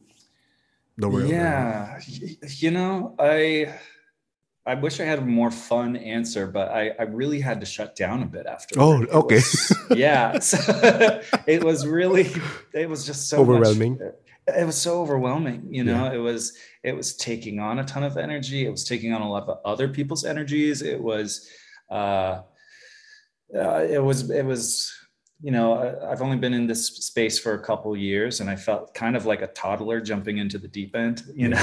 Yes. and and uh, not knowing all the language to use or or the experiences of others, and everyone's like an energy healer, or a Reiki master, or a yoga person, and I, you know, I have a regular corporate job. uh, and and and that's not to say I didn't feel welcome or comfortable yeah, by yeah. any means. Everyone was extremely amazing. Um, but all, it just you know I. I had a much harder time coming home and reconciling my regular life with that experience. And so I think as a result, I had to do a lot of processing um, for at least a month or so. And um, but now I feel like after that that period in Egypt was a period of great expansion for me. And and coming back from that, you know, naturally ebbs and flows, I needed to go through a period of contraction to to process, to decompress. And now I feel more capable than ever to kind of go go on the next steps, go be a little more intentional, get the right tools, get the right training so I'm not, you know, stumbling into other uh, supernatural experiences. Actually the we're all in the same boat. Well me technically i came in i i learned about all this stuff maybe a year or also a year or a year and a half ago. We all have day jobs. So and it's hard it's kind of hard to reconcile with what they're seeing what they're experiencing with uh, what needs to be done day to day right? Yeah. That's a hard thing to balance and uh, to what do you prioritize, right? How do you prioritize your spiritual your spiritual uh, journey versus your you have to earn money, mm-hmm. right? It's yeah. hard for that, yeah. Yeah, my understanding of that is just, or at least the way that I've kind of addressed that is do some more work. You know, like do some more kind of what I can and what works for my life now, um, and and I like to call them peri- periods of high density, high value spirituality. Mm, yeah, yeah, yeah. Uh, so it's like, okay, Egypt was great. I, I did a ton of focus uh, and growth and and time in that. Now I have to kind of okay, let's regroup, get back to like regular life, and then it's it's kind of like um, scales constantly yeah. trying to balance. And and now I finally feel like I'm getting to that point where I I see the world's getting closer and closer for me, at least, because I have a I have a position where I can um, influence the, the, the, some some brand power to to be good, okay. to, to do yeah, to, to, do, do yeah, to, to to represent people, to be yeah. more inclusive, to yes. be more compassionate, to be more um, I, I don't know uh, representative of the world. So, can I ask what what what what's your uh, lineage in terms of your uh, where does your family hail from? Like genetics? Yeah, where does your family hail from? Yeah. So I'm mostly German and Irish. Mm-hmm. Um, so kind of very European, um, but also like n- Nordic.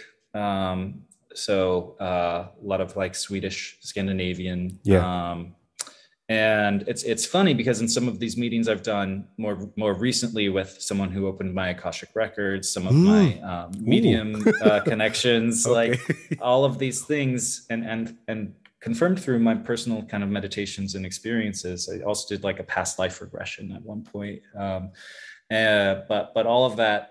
Um, starting with the medium was the first to say you have a very strong connection to kind of like Celtic and Nordic uh, uh, beliefs, more more more druidic practices. You're mo- most at home. You you don't you don't um, resonate so much with symbols and symbology or like you know wicca or anything. You're you're a person of the earth. You connect to the earth and you're most at home and and with trees and greenery and mm. and i and i guess you know i was born in the right place because i've yeah. stayed in oregon my entire life so. Which is very green and very earth so. Um actually uh, i'm not sure if that was you. I saw someone enter our discord with your name. I'm not sure if you entered was that yeah. you? Okay. Yeah. yeah, yeah. Uh, oh, unfortunately, again, most of our conversations are in Tagalog, but there is a room there. It is uh, an interview with a person who lives in the Appalach- Appalachian. I'm not sure if I'm pronouncing yeah, it right. the East Coast Mountains. It's titled Live Chat with Cian Ro. And I got in touch with him through Reddit because he was, again, he was given, he was giving um, advice on shielding, grounding, and all that stuff, which uh, again, it resonated with me and I asked him to talk about it. And apparently, he probably has the same uh, Celtic also origins and he connects with uh, Norse gods. So he has, again, he is psychic also, and his mother is psychic.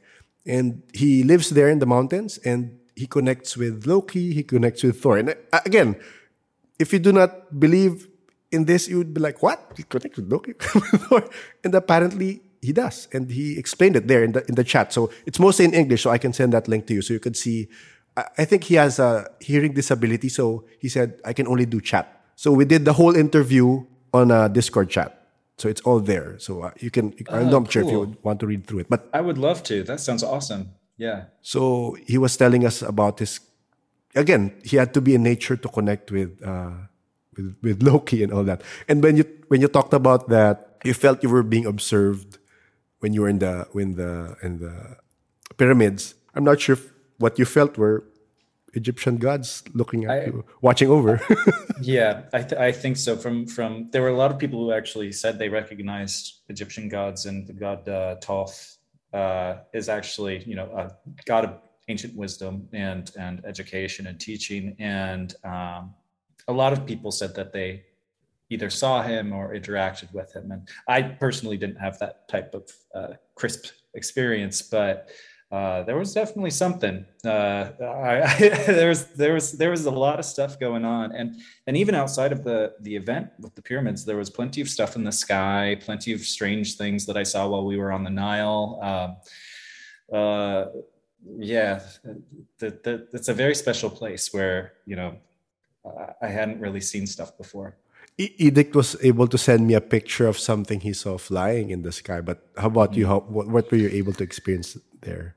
Yeah, I mean, I I don't know if in Oregon it's just too cloudy and I don't look up enough, or or what. But I was I was blown away by how many things I saw. Um, and and I think it is it is an extremely energetically charged place. It's it's it's got so much history so much information stored there so many secrets as well so much so much under the ground that has yet to be explored or discovered um, and uh, so i saw something the day that we came out of the pyramids and finished the activation we mm-hmm. were all out on the field probably about 2000 people outside the pyramids in on the on giza mm-hmm. um, and uh, we just look up in the sky and there's this kind of a few different white kind of blobs that are moving around, very shiny, reflective, and I I just don't really know what I'm looking at at the time, and Yeah. and I think I have a video. I can send it to you later. Oh yeah.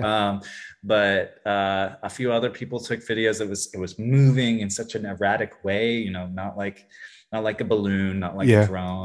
There were other things that would that would appear in different areas after after a little while, and and so I thought that was that was very interesting. And then the following morning, we went to the Sphinx to do Mhm. a, a a thank a thank you to the Sphinx. We got a very up close and personal with it, and um, you know, basically wanted to thank the the old age for being what it was, and embrace the new age, and and and appreciate the Sphinx for the for um, what it has done and, and represented throughout human history.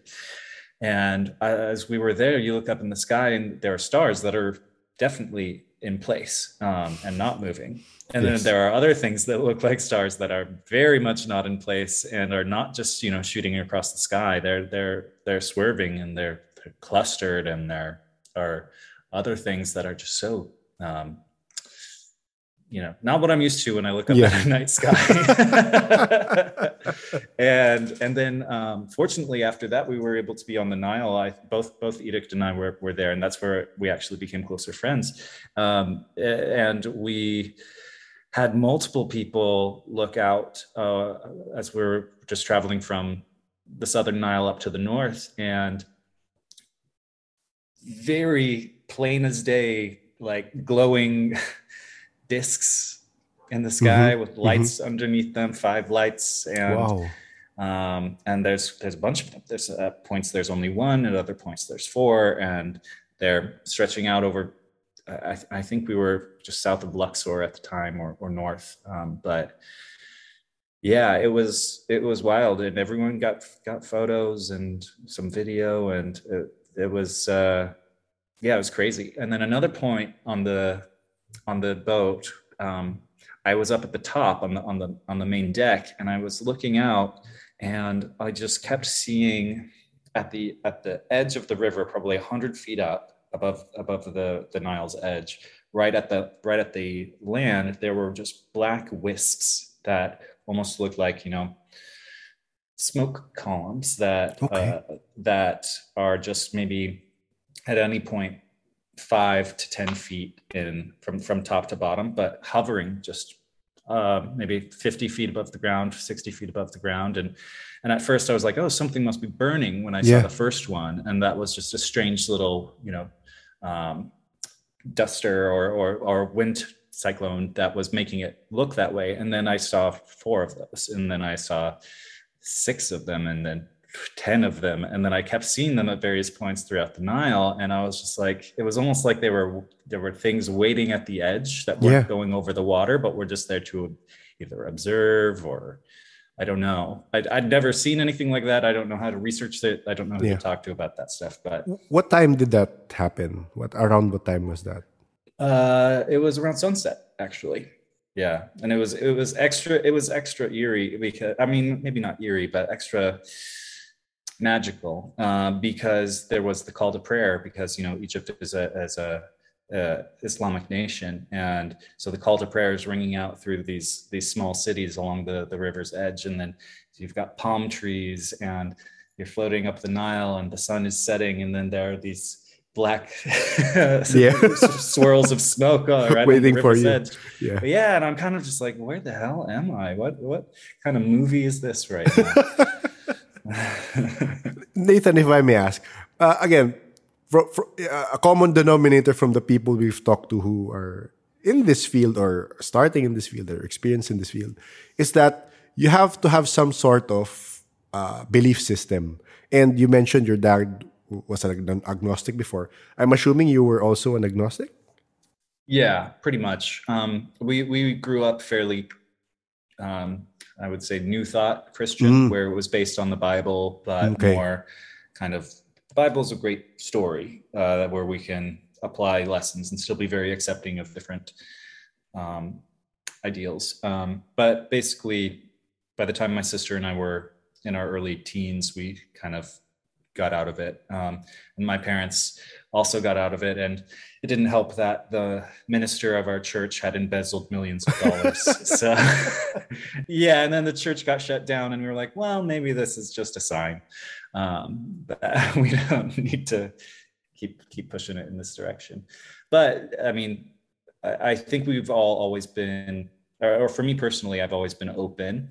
Um, I think there's uh, stuff to learn from every religion, and and really valuable things. I think a lot of the time organized religion can and, and specific religions can get just like history, you know, manipulated over time and we can get fed whatever the powers that be want us to believe and think and to to to maintain um, structures and power, yeah, and control. So I, I really like the idea that I get to have my own personal experiences and come up with my own personal belief system without anyone making money off of me or telling me what to do.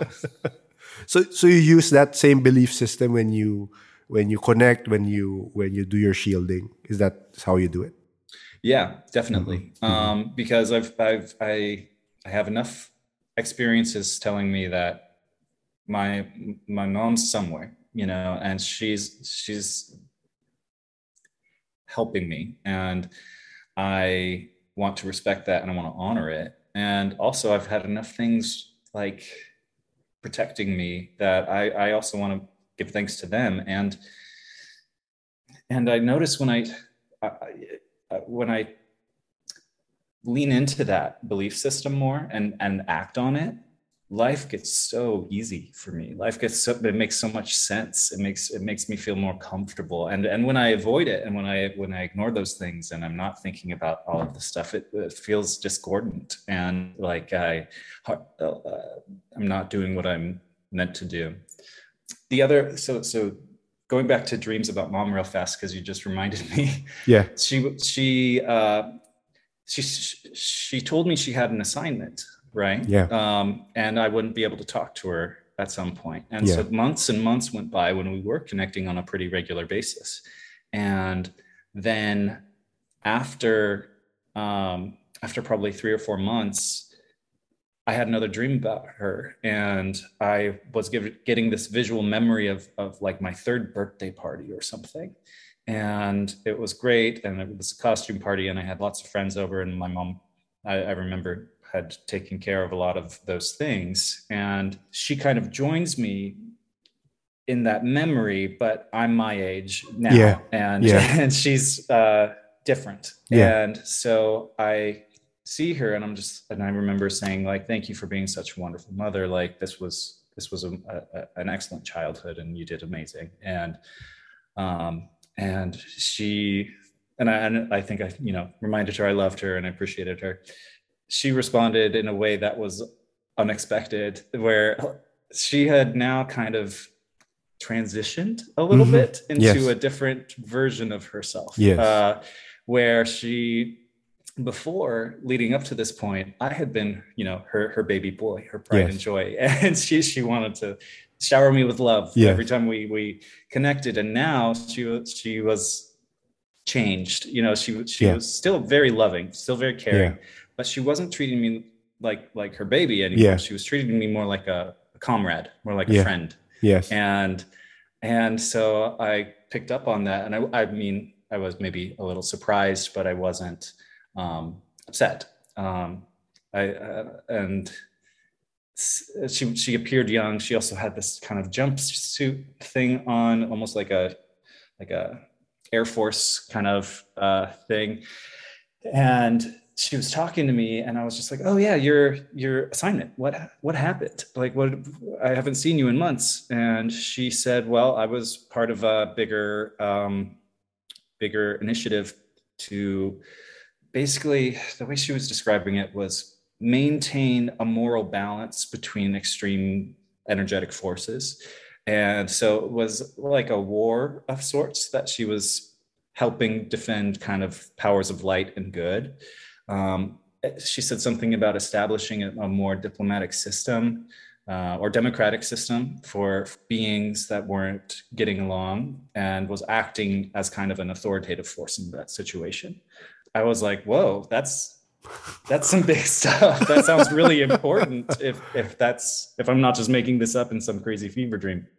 And she said, "Yeah, well, it's like it's kind of why they they needed me." Um, I said that makes a lot of sense, and um, and then she showed me. She she was like, "Do you want to see where I work?" and I was like, yeah, mm-hmm. okay.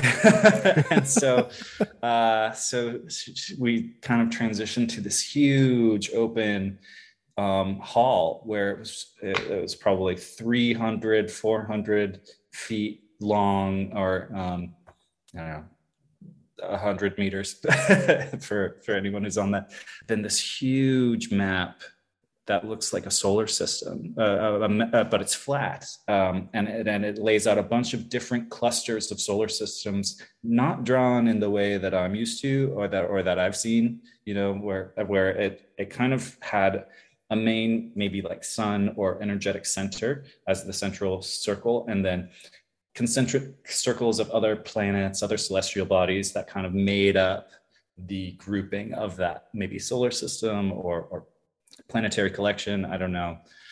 But it was a strategic map that that changed and that they had a lot of people looking at and observing, and there were other things that were floating over it that were kind of observing it as well. And I noticed I noticed our solar system and I said, Oh, that's that's ours, but I'm, I'm used to like, you know, nine-ish planetary bodies, including including, you know, the sun and and there were 16 or, or so, maybe I, I, I can't remember the exact number, but more than expected. And and I asked the question, why why is that uh, for our solar system? And then immediately in my head, I got like, oh, it's because there are other celestial bodies in our solar system that have um, purpose, that have yes. an, a kind of a, an energetic soul to them that yes. that we also have to keep track of and, and, and be aware of and work with and have on our map, you know, yeah. as, as, something to care about.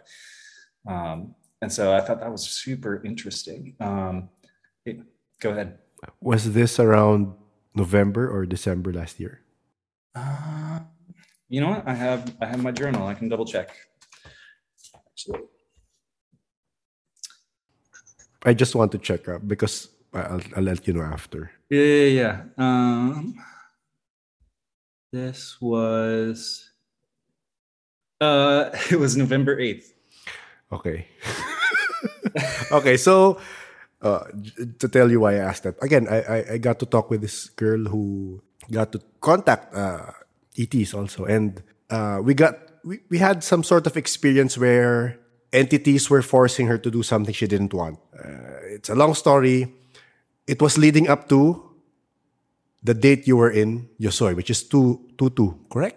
Yep, February? Yes. Uh, yeah, 222. It was leading up to that. And then she told me, oh, that was around uh, October. She told me around October, oh, there's a war. So I was like, oh, okay, there's a war, okay. And then I I, I was checking right now. That's how, how was I was able to know.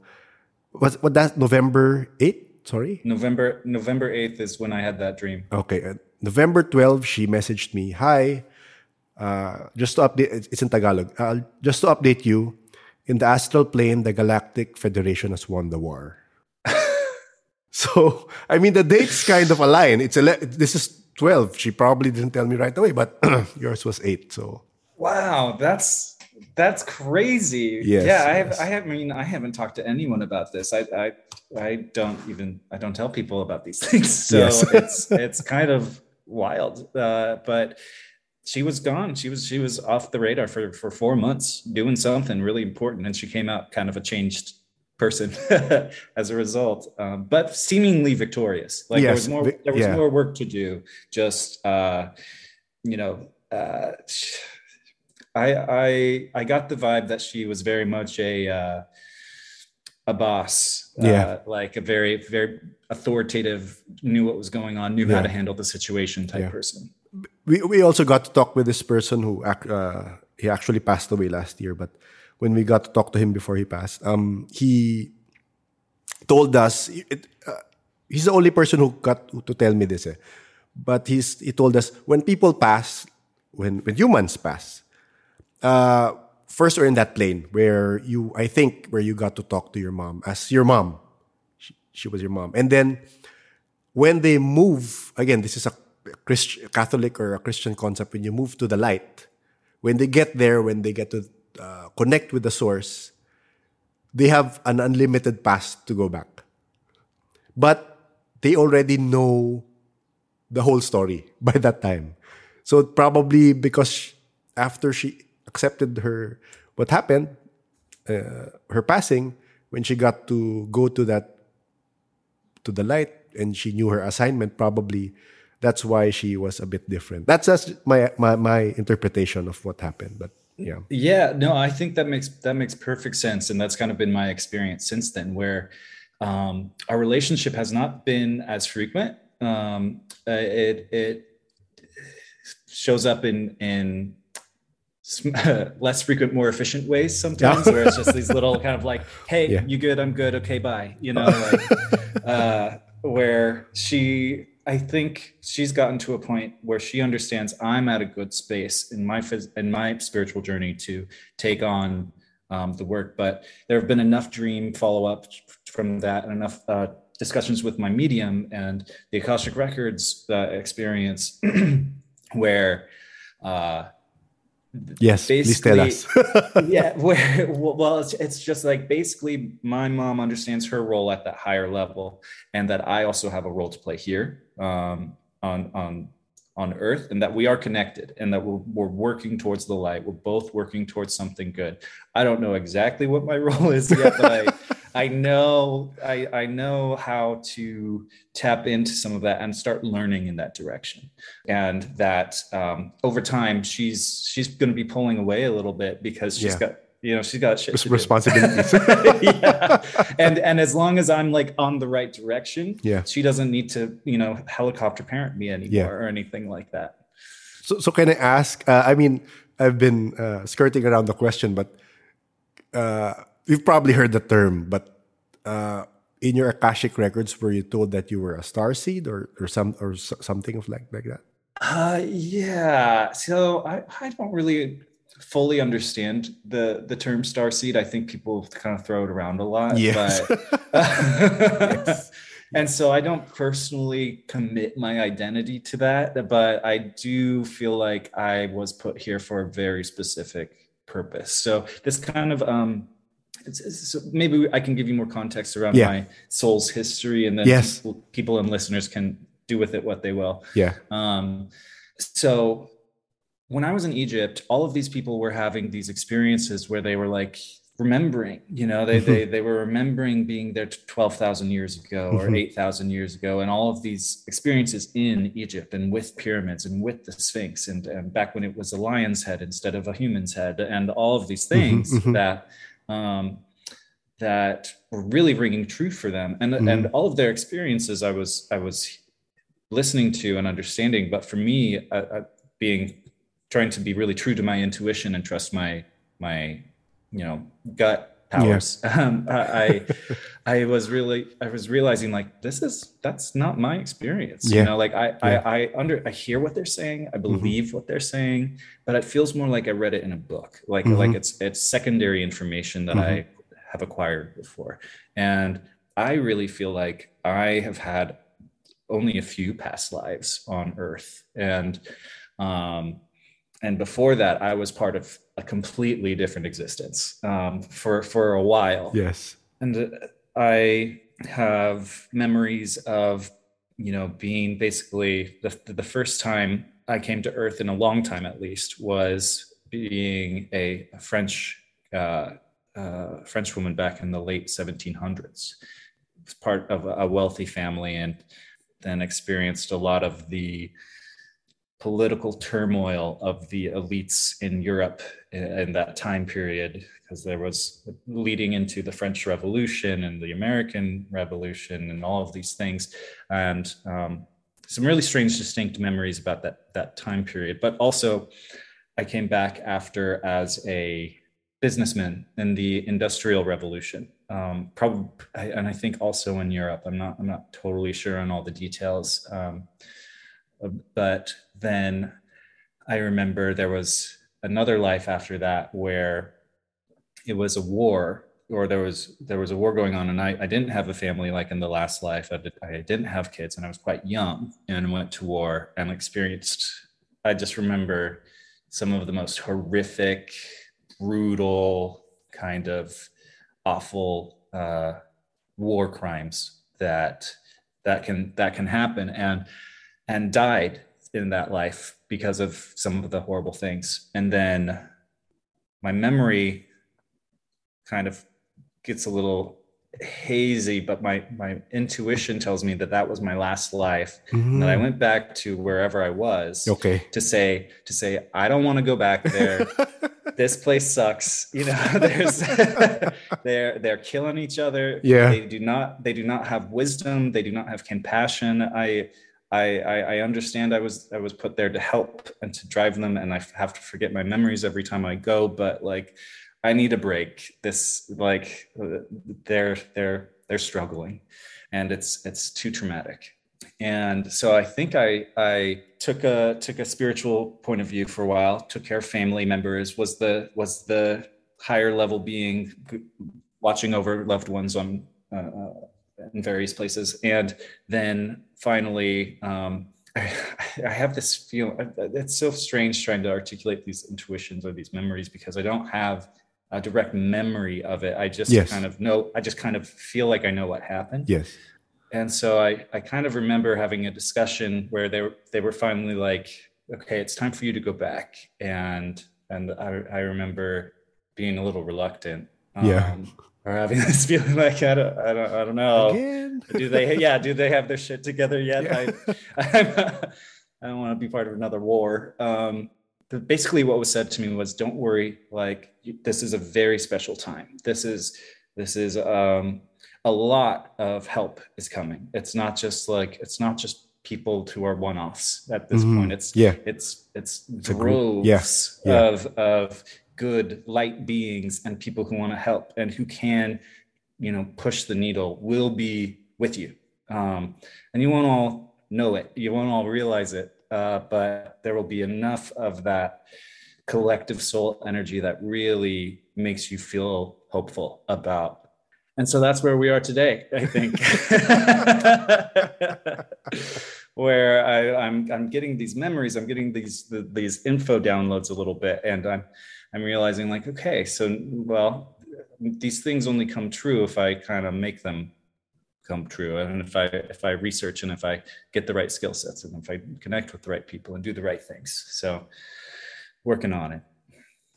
I'm a bit of a geek when it comes to uh, extraterrestrials but uh, were you able to identify what area you came from or what star system you you came from yeah i forgot to tell you about this when you asked about out of body experiences but um, there was another one i had actually a, a, a dream where I was part of. So I'll lay the setting first. Uh, it, it, it was beautiful colors, very kind of organic looking atmosphere, slopes and, and curves, not harsh uh, uh, terrain or anything. Um, but it was almost like everything was oil slick colors, like just very beautiful purples, blues, really reflective. And then, and then there were these spires that were pretty geometric um, that were that were glowing. Uh, I think it was yellows and pinks and purples and blues, but beautiful spires. And then I was a I, I I remember this chord or the sound.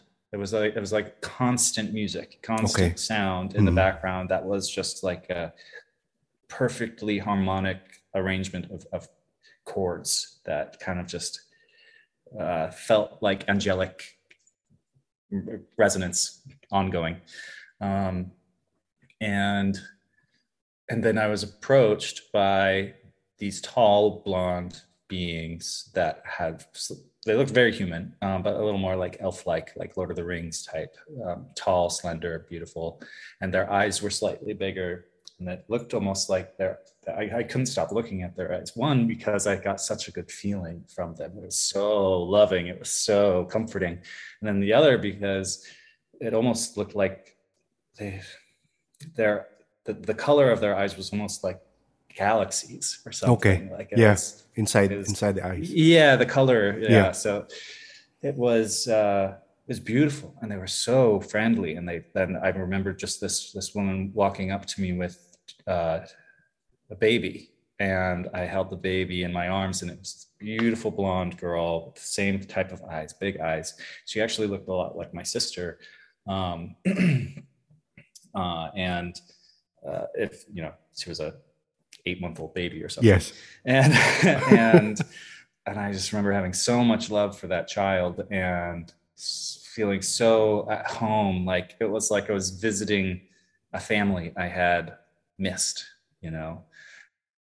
And so I've had a few other interactions like that with similar types of beings where they feel very familial to me. And then when I've asked about in either my, my medium or Akashic Records uh, people, I think my medium said once Pleiadians, and then my Akashic Records person said somewhere maybe more uh, Arcturian. Yeah, maybe or or Sirian. I don't know. Mm. So the other thing that that the Akashic Records revealed was that there was um, I was originally part of a, a species that came to Earth way, way, way long ago to help with the um, evolution process. Mm-hmm. mm-hmm. Oh, okay.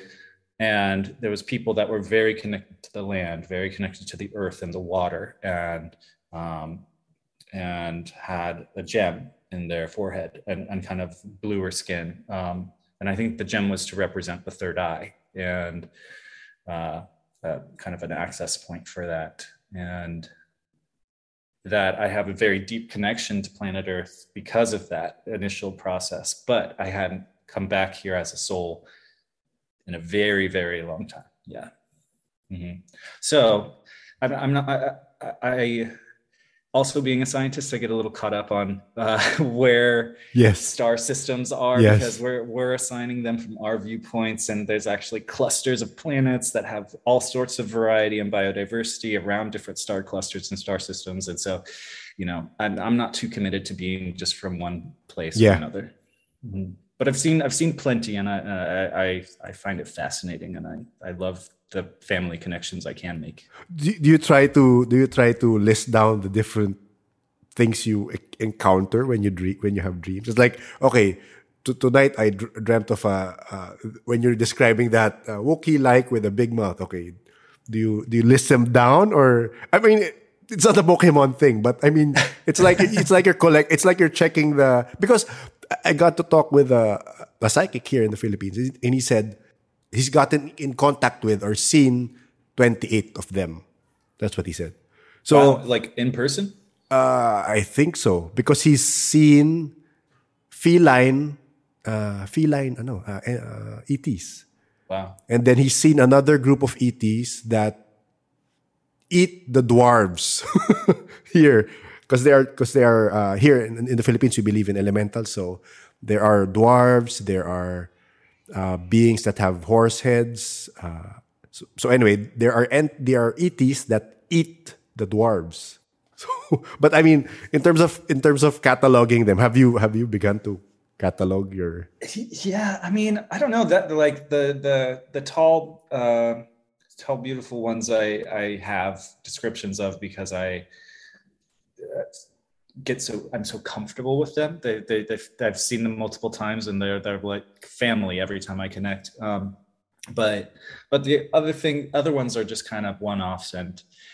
Man, I should. I think I probably do. And my I've been journaling about this for two years now, so I probably could create some sort of you know Rolodex of some sort.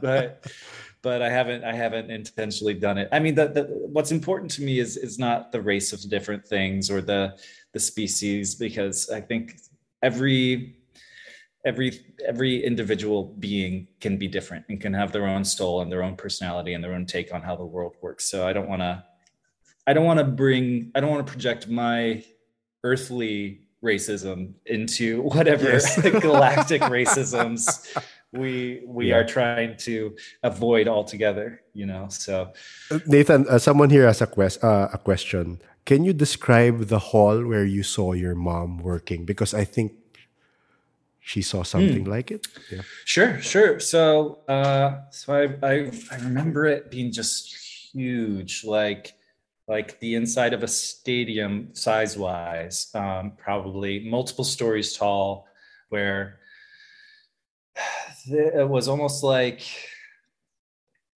rectangular in shape, uh, probably 400 to 500 feet long, 200 feet wide.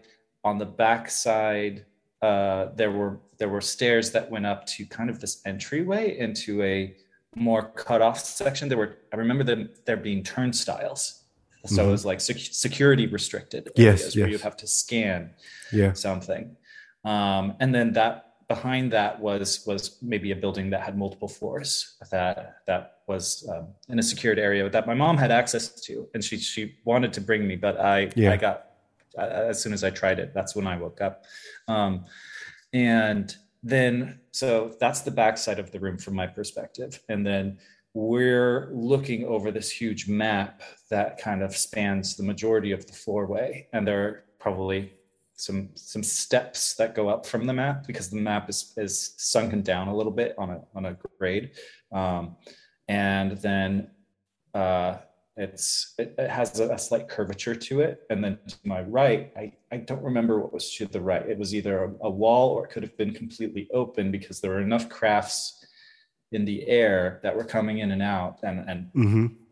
hovering over the map yes. and kind of creating a, a, a observation kind of wall of, of crafts um, that I imagine that um, one side of the building was either open or, or some connected to a tunnel or connected to a way for other things to get through. But it was very, uh, very, very futuristic, very sci-fi, very like metal, uh, lots of metal surfaces, shiny, a lot of people, a lot of beings there, probably a hundred walking around. It felt like very open, large war room of uh, yeah. space and I get the impression that that this is one of maybe many locations. There's probably not only only one, you know, center of, of benevolent forces that need a good map to help yeah. save the universe.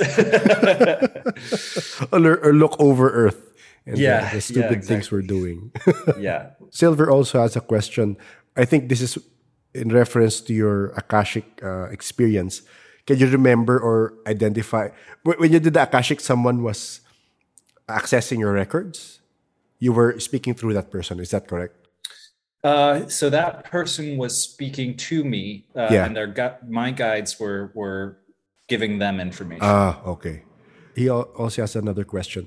Do you sometimes get downloads in your dreams? Meaning, suddenly you're you're sleeping, and then suddenly information you're not aware of just comes in? Yeah, I mean, I, I, I am reluctant to say completely yes to that because uh, it a download sounds so well organized. Yes, and, and yes, yes, yes. Uh, uh, so so I don't want to mis misguide this response at all, but uh, my I've had times where I get a flash of information or a name or a statement or something where I'm like in between dreams or in between awake and asleep, and something just comes through and and it's almost like it's being you know yelled at me, uh, but not really, just telepathically. Um, so I mean, nothing extremely of note, uh, but I have so for example, I get five elements acupuncture, which is a um, a type of, of Eastern acupuncture that that focuses on everyone's soul kind of being connected to a certain element. And I was treated as fire element for like five years. Um, and then I um, had this experience where I was able to um, get called into my my practitioner's like master who was visiting from London, and she she just worked with five special out of the blue patients, and I was one of them. And um, the evening before I had that, I had a dream where I got a bunch of different things kind of downloaded to me, and. Yeah and one was you're missing an element and this was right mm. before it was this was right before i'm going to egypt okay. and and so I was just like, "You're missing an element. What does that mean?" Yeah. Um, and because I was like, I've, I've been meditating, I've been Yeah. trying to get all this stuff right for for for, For the the, trip. the Yosoy event, Yeah. and and I I want to make sure my spirit is as balanced as possible. So this is important. um, Yes. so I wrote that in my journal with a few other random things where I was just like, none of this makes sense. Um, and then the next day, I go through that that acupuncture session, and the master comes through and does an assessment, and has doesn't tell me what's going on, but has a sidebar with the practitioner and um, that I've had for years, and she comes back to me and says, "You're not fire. You're you're you're water." and I've been treating you incorrectly, and I need to. I need to do a quick reset before before I can feel comfortable uh, sending you on your way. And so I was just like, oh, okay. And I actually noticed a huge difference in the treatments and how I felt afterward um, as a result. And I didn't make the connection until weeks later when I was reviewing my journal.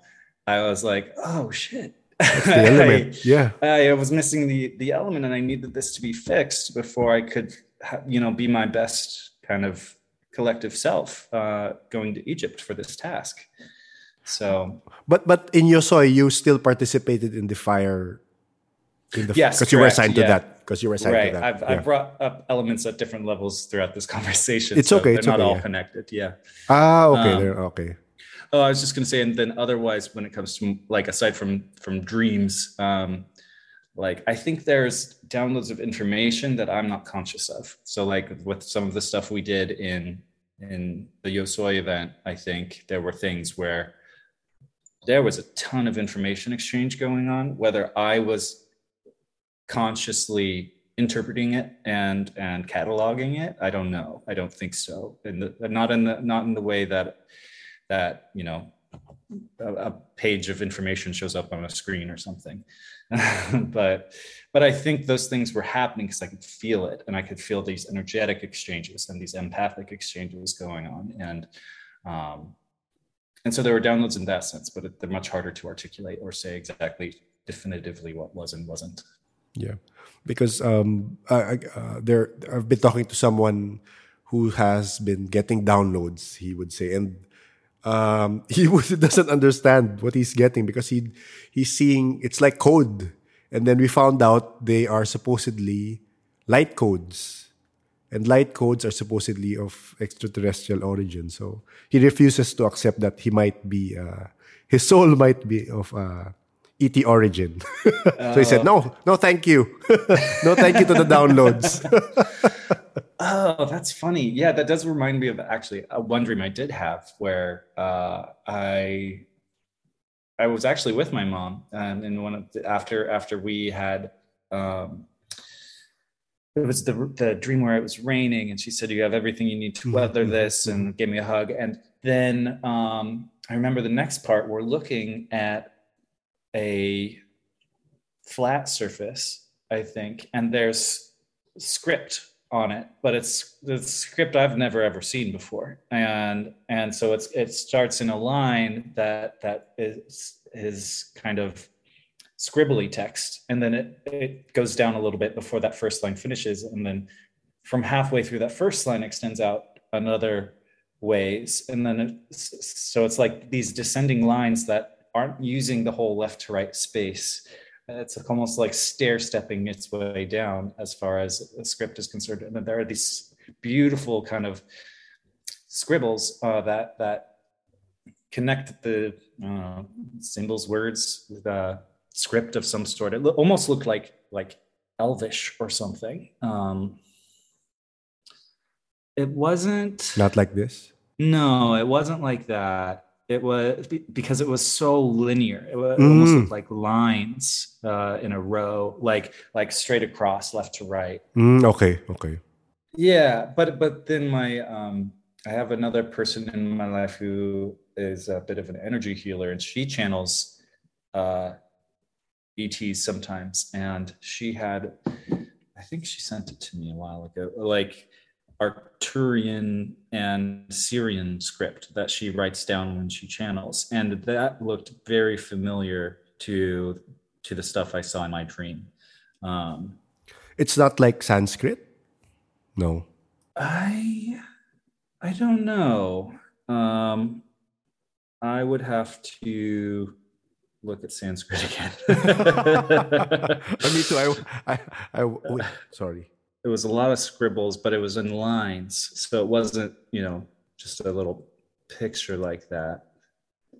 Um, and then there were there were more line. It was more linear going through, and then like stair stepping down. Um, so you're being given instructions. You just don't know how to.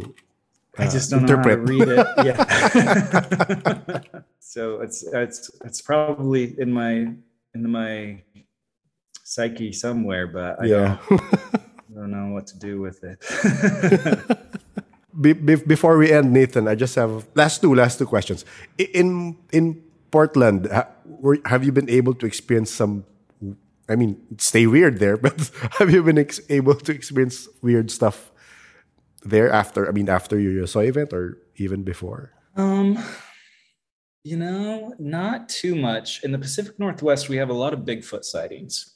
Um, so I'm actually quite a firm believer in that. Um, even before all of this, it was just kind of something that that a lot of local Oregonians just say, yeah, no, that's just a thing. Everyone yeah. has a story. Yeah. Uh, and and so that's that's one thing, you know, where my aunt has her uh, uh, plaster print from the farm and everything that she she caught herself. Um, but outside of that, energetically and spiritually, uh, I've been pretty pretty well left alone. Um, there are a lot of like ghosts and haunted areas and i can feel it when i go there and mm-hmm. i avoid them um, and portland also has quite a dark history um, and so there's a lot of uh, trauma that has that, that, that i think souls have been stuck with um, that kind of haunt the area a little bit but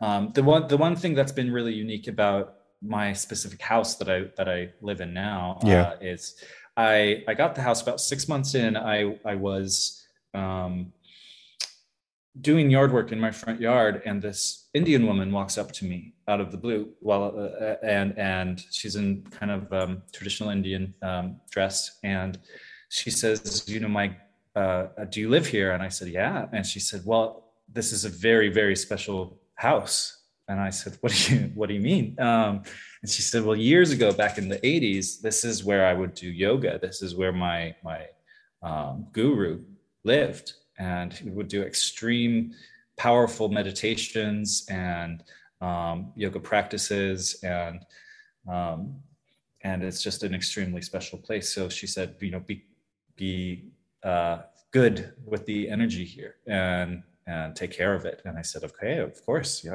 I, I will. Um, but uh, it, it's kind of it, it, kind of weirded me out in a, in a in a good way because I was I was like there was something special about this place, and there are kind of energetic um, areas all around Portland that I think can be tapped into. And there's plenty of places on the West Coast in general and in America that I think are very special and have some strong uh, I don't know, portal like yeah. qualities to them that I just want to be respectful of and also visit and tap into a little. Bit. Yeah. Okay. Last question. Um, how was your experience playing D and D after knowing all of these? I mean, do you play or do you DM? Yeah. Uh, so I DM'd a little bit. Um, but man, you, you throw out the D and D question as the last question. That that's a that's a whole new episode right there. we can go longer.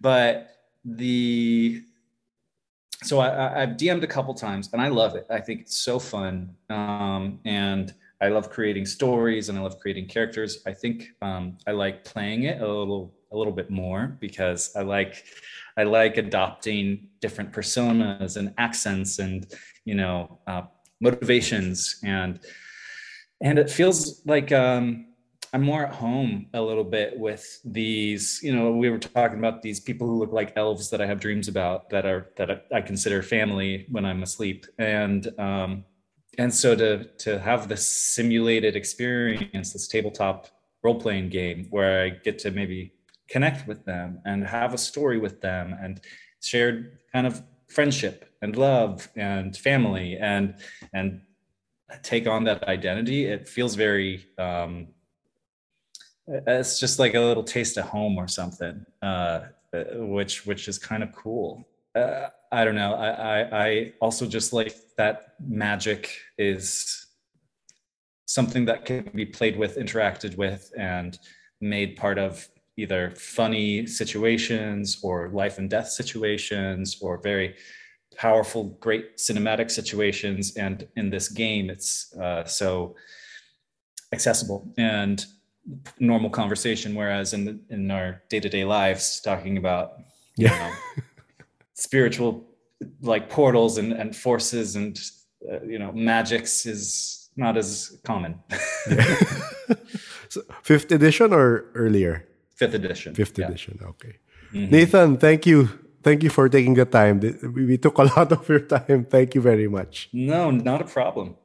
I really appreciated it.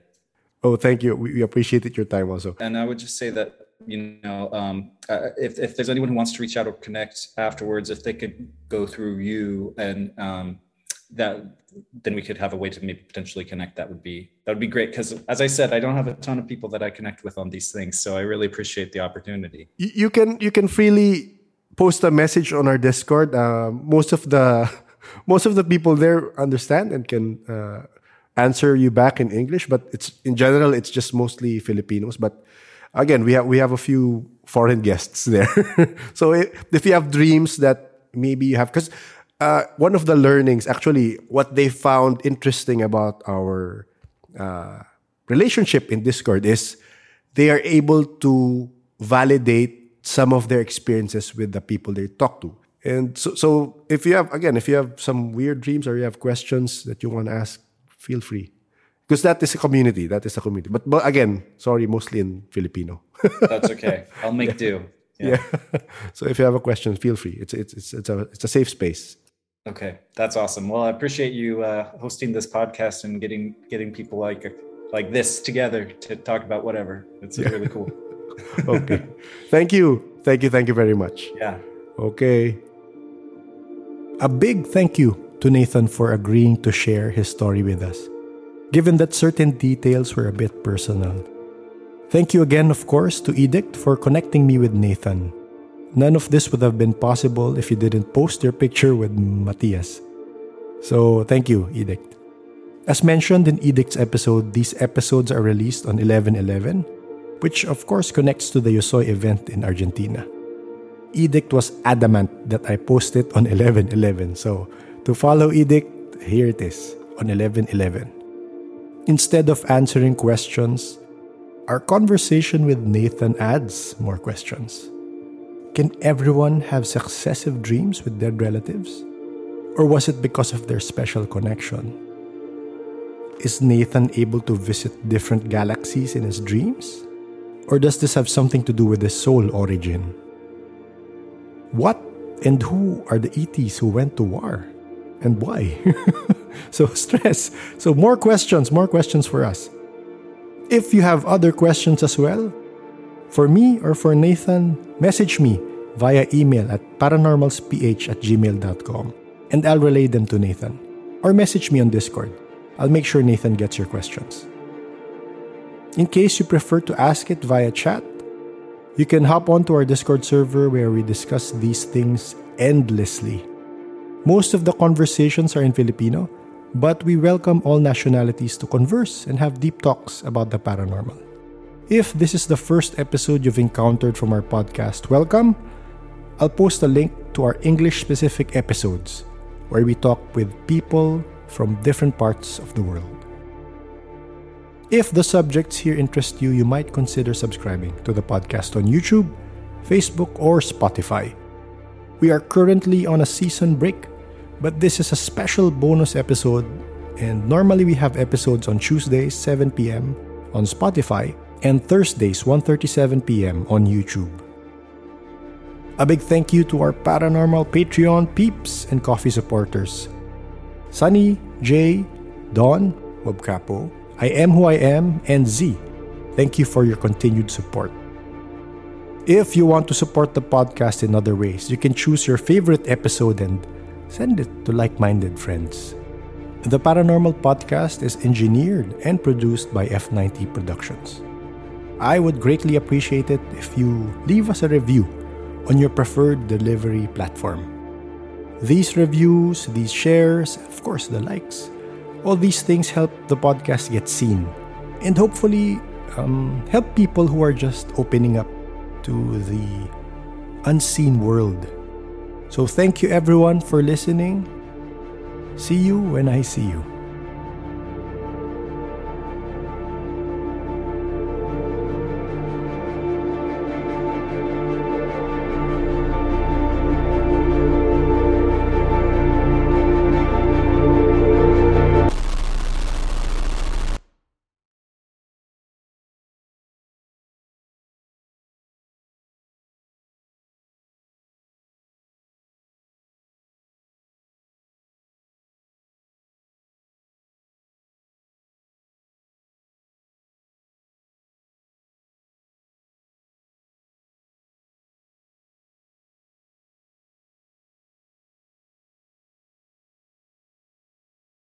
LL portion!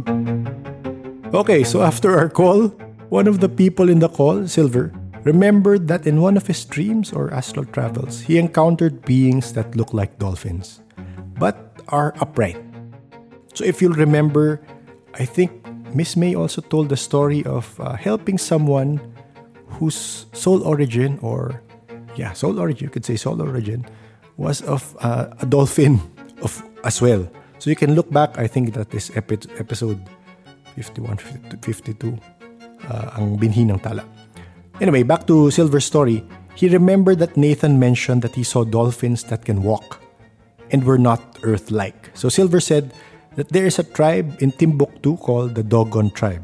And according to them, dolphin-like creatures taught them what they know about the stars. Now, this is consistent-ish with what other indigenous tribes say like the Aborigines and the Native Americans, because they say they were taught by star people about how to grow crops, how to cultivate the land, and all that. Anyway, the Dogon tribe had prior knowledge about the location of stars before they were discovered. And these stars were Sirius A and Sirius B that could be seen drawn in cave drawings. So Silver said that it might be safe to assume that Nathan went to Sirius and met some of these entities. It's just a possibility, yes. So when I relayed this to Nathan, he said he was familiar with the Dogon tribe based on his Akashic records. As told to him, he was closely tied to these original beings that helped bring knowledge to Earth a long, long, long, long time ago. Since his connection to Earth goes back to the more tribal island water people in the past. Definitely something to look into. I'll post links to the Dogon tribe and maybe some Aboriginal and Native American beliefs of ancient aliens who visited to teach. This is very interesting, actually. If you follow the fifth kind on YouTube, you'll hear uh, Sir Paul Wallis talk about something similar as well of ancient ETs. He calls it paleo contact, um, reaching our planet way, way back and uh, helping, helping possibly, or or adjusting our way of life to fit whatever need it was that they needed back then, or to subjugate us. Or as Nathan said, there were others way way back who came to teach, and some came to do something else. I don't know. So that's for you to research. So thank you for listening, everyone. That's it. Bye bye.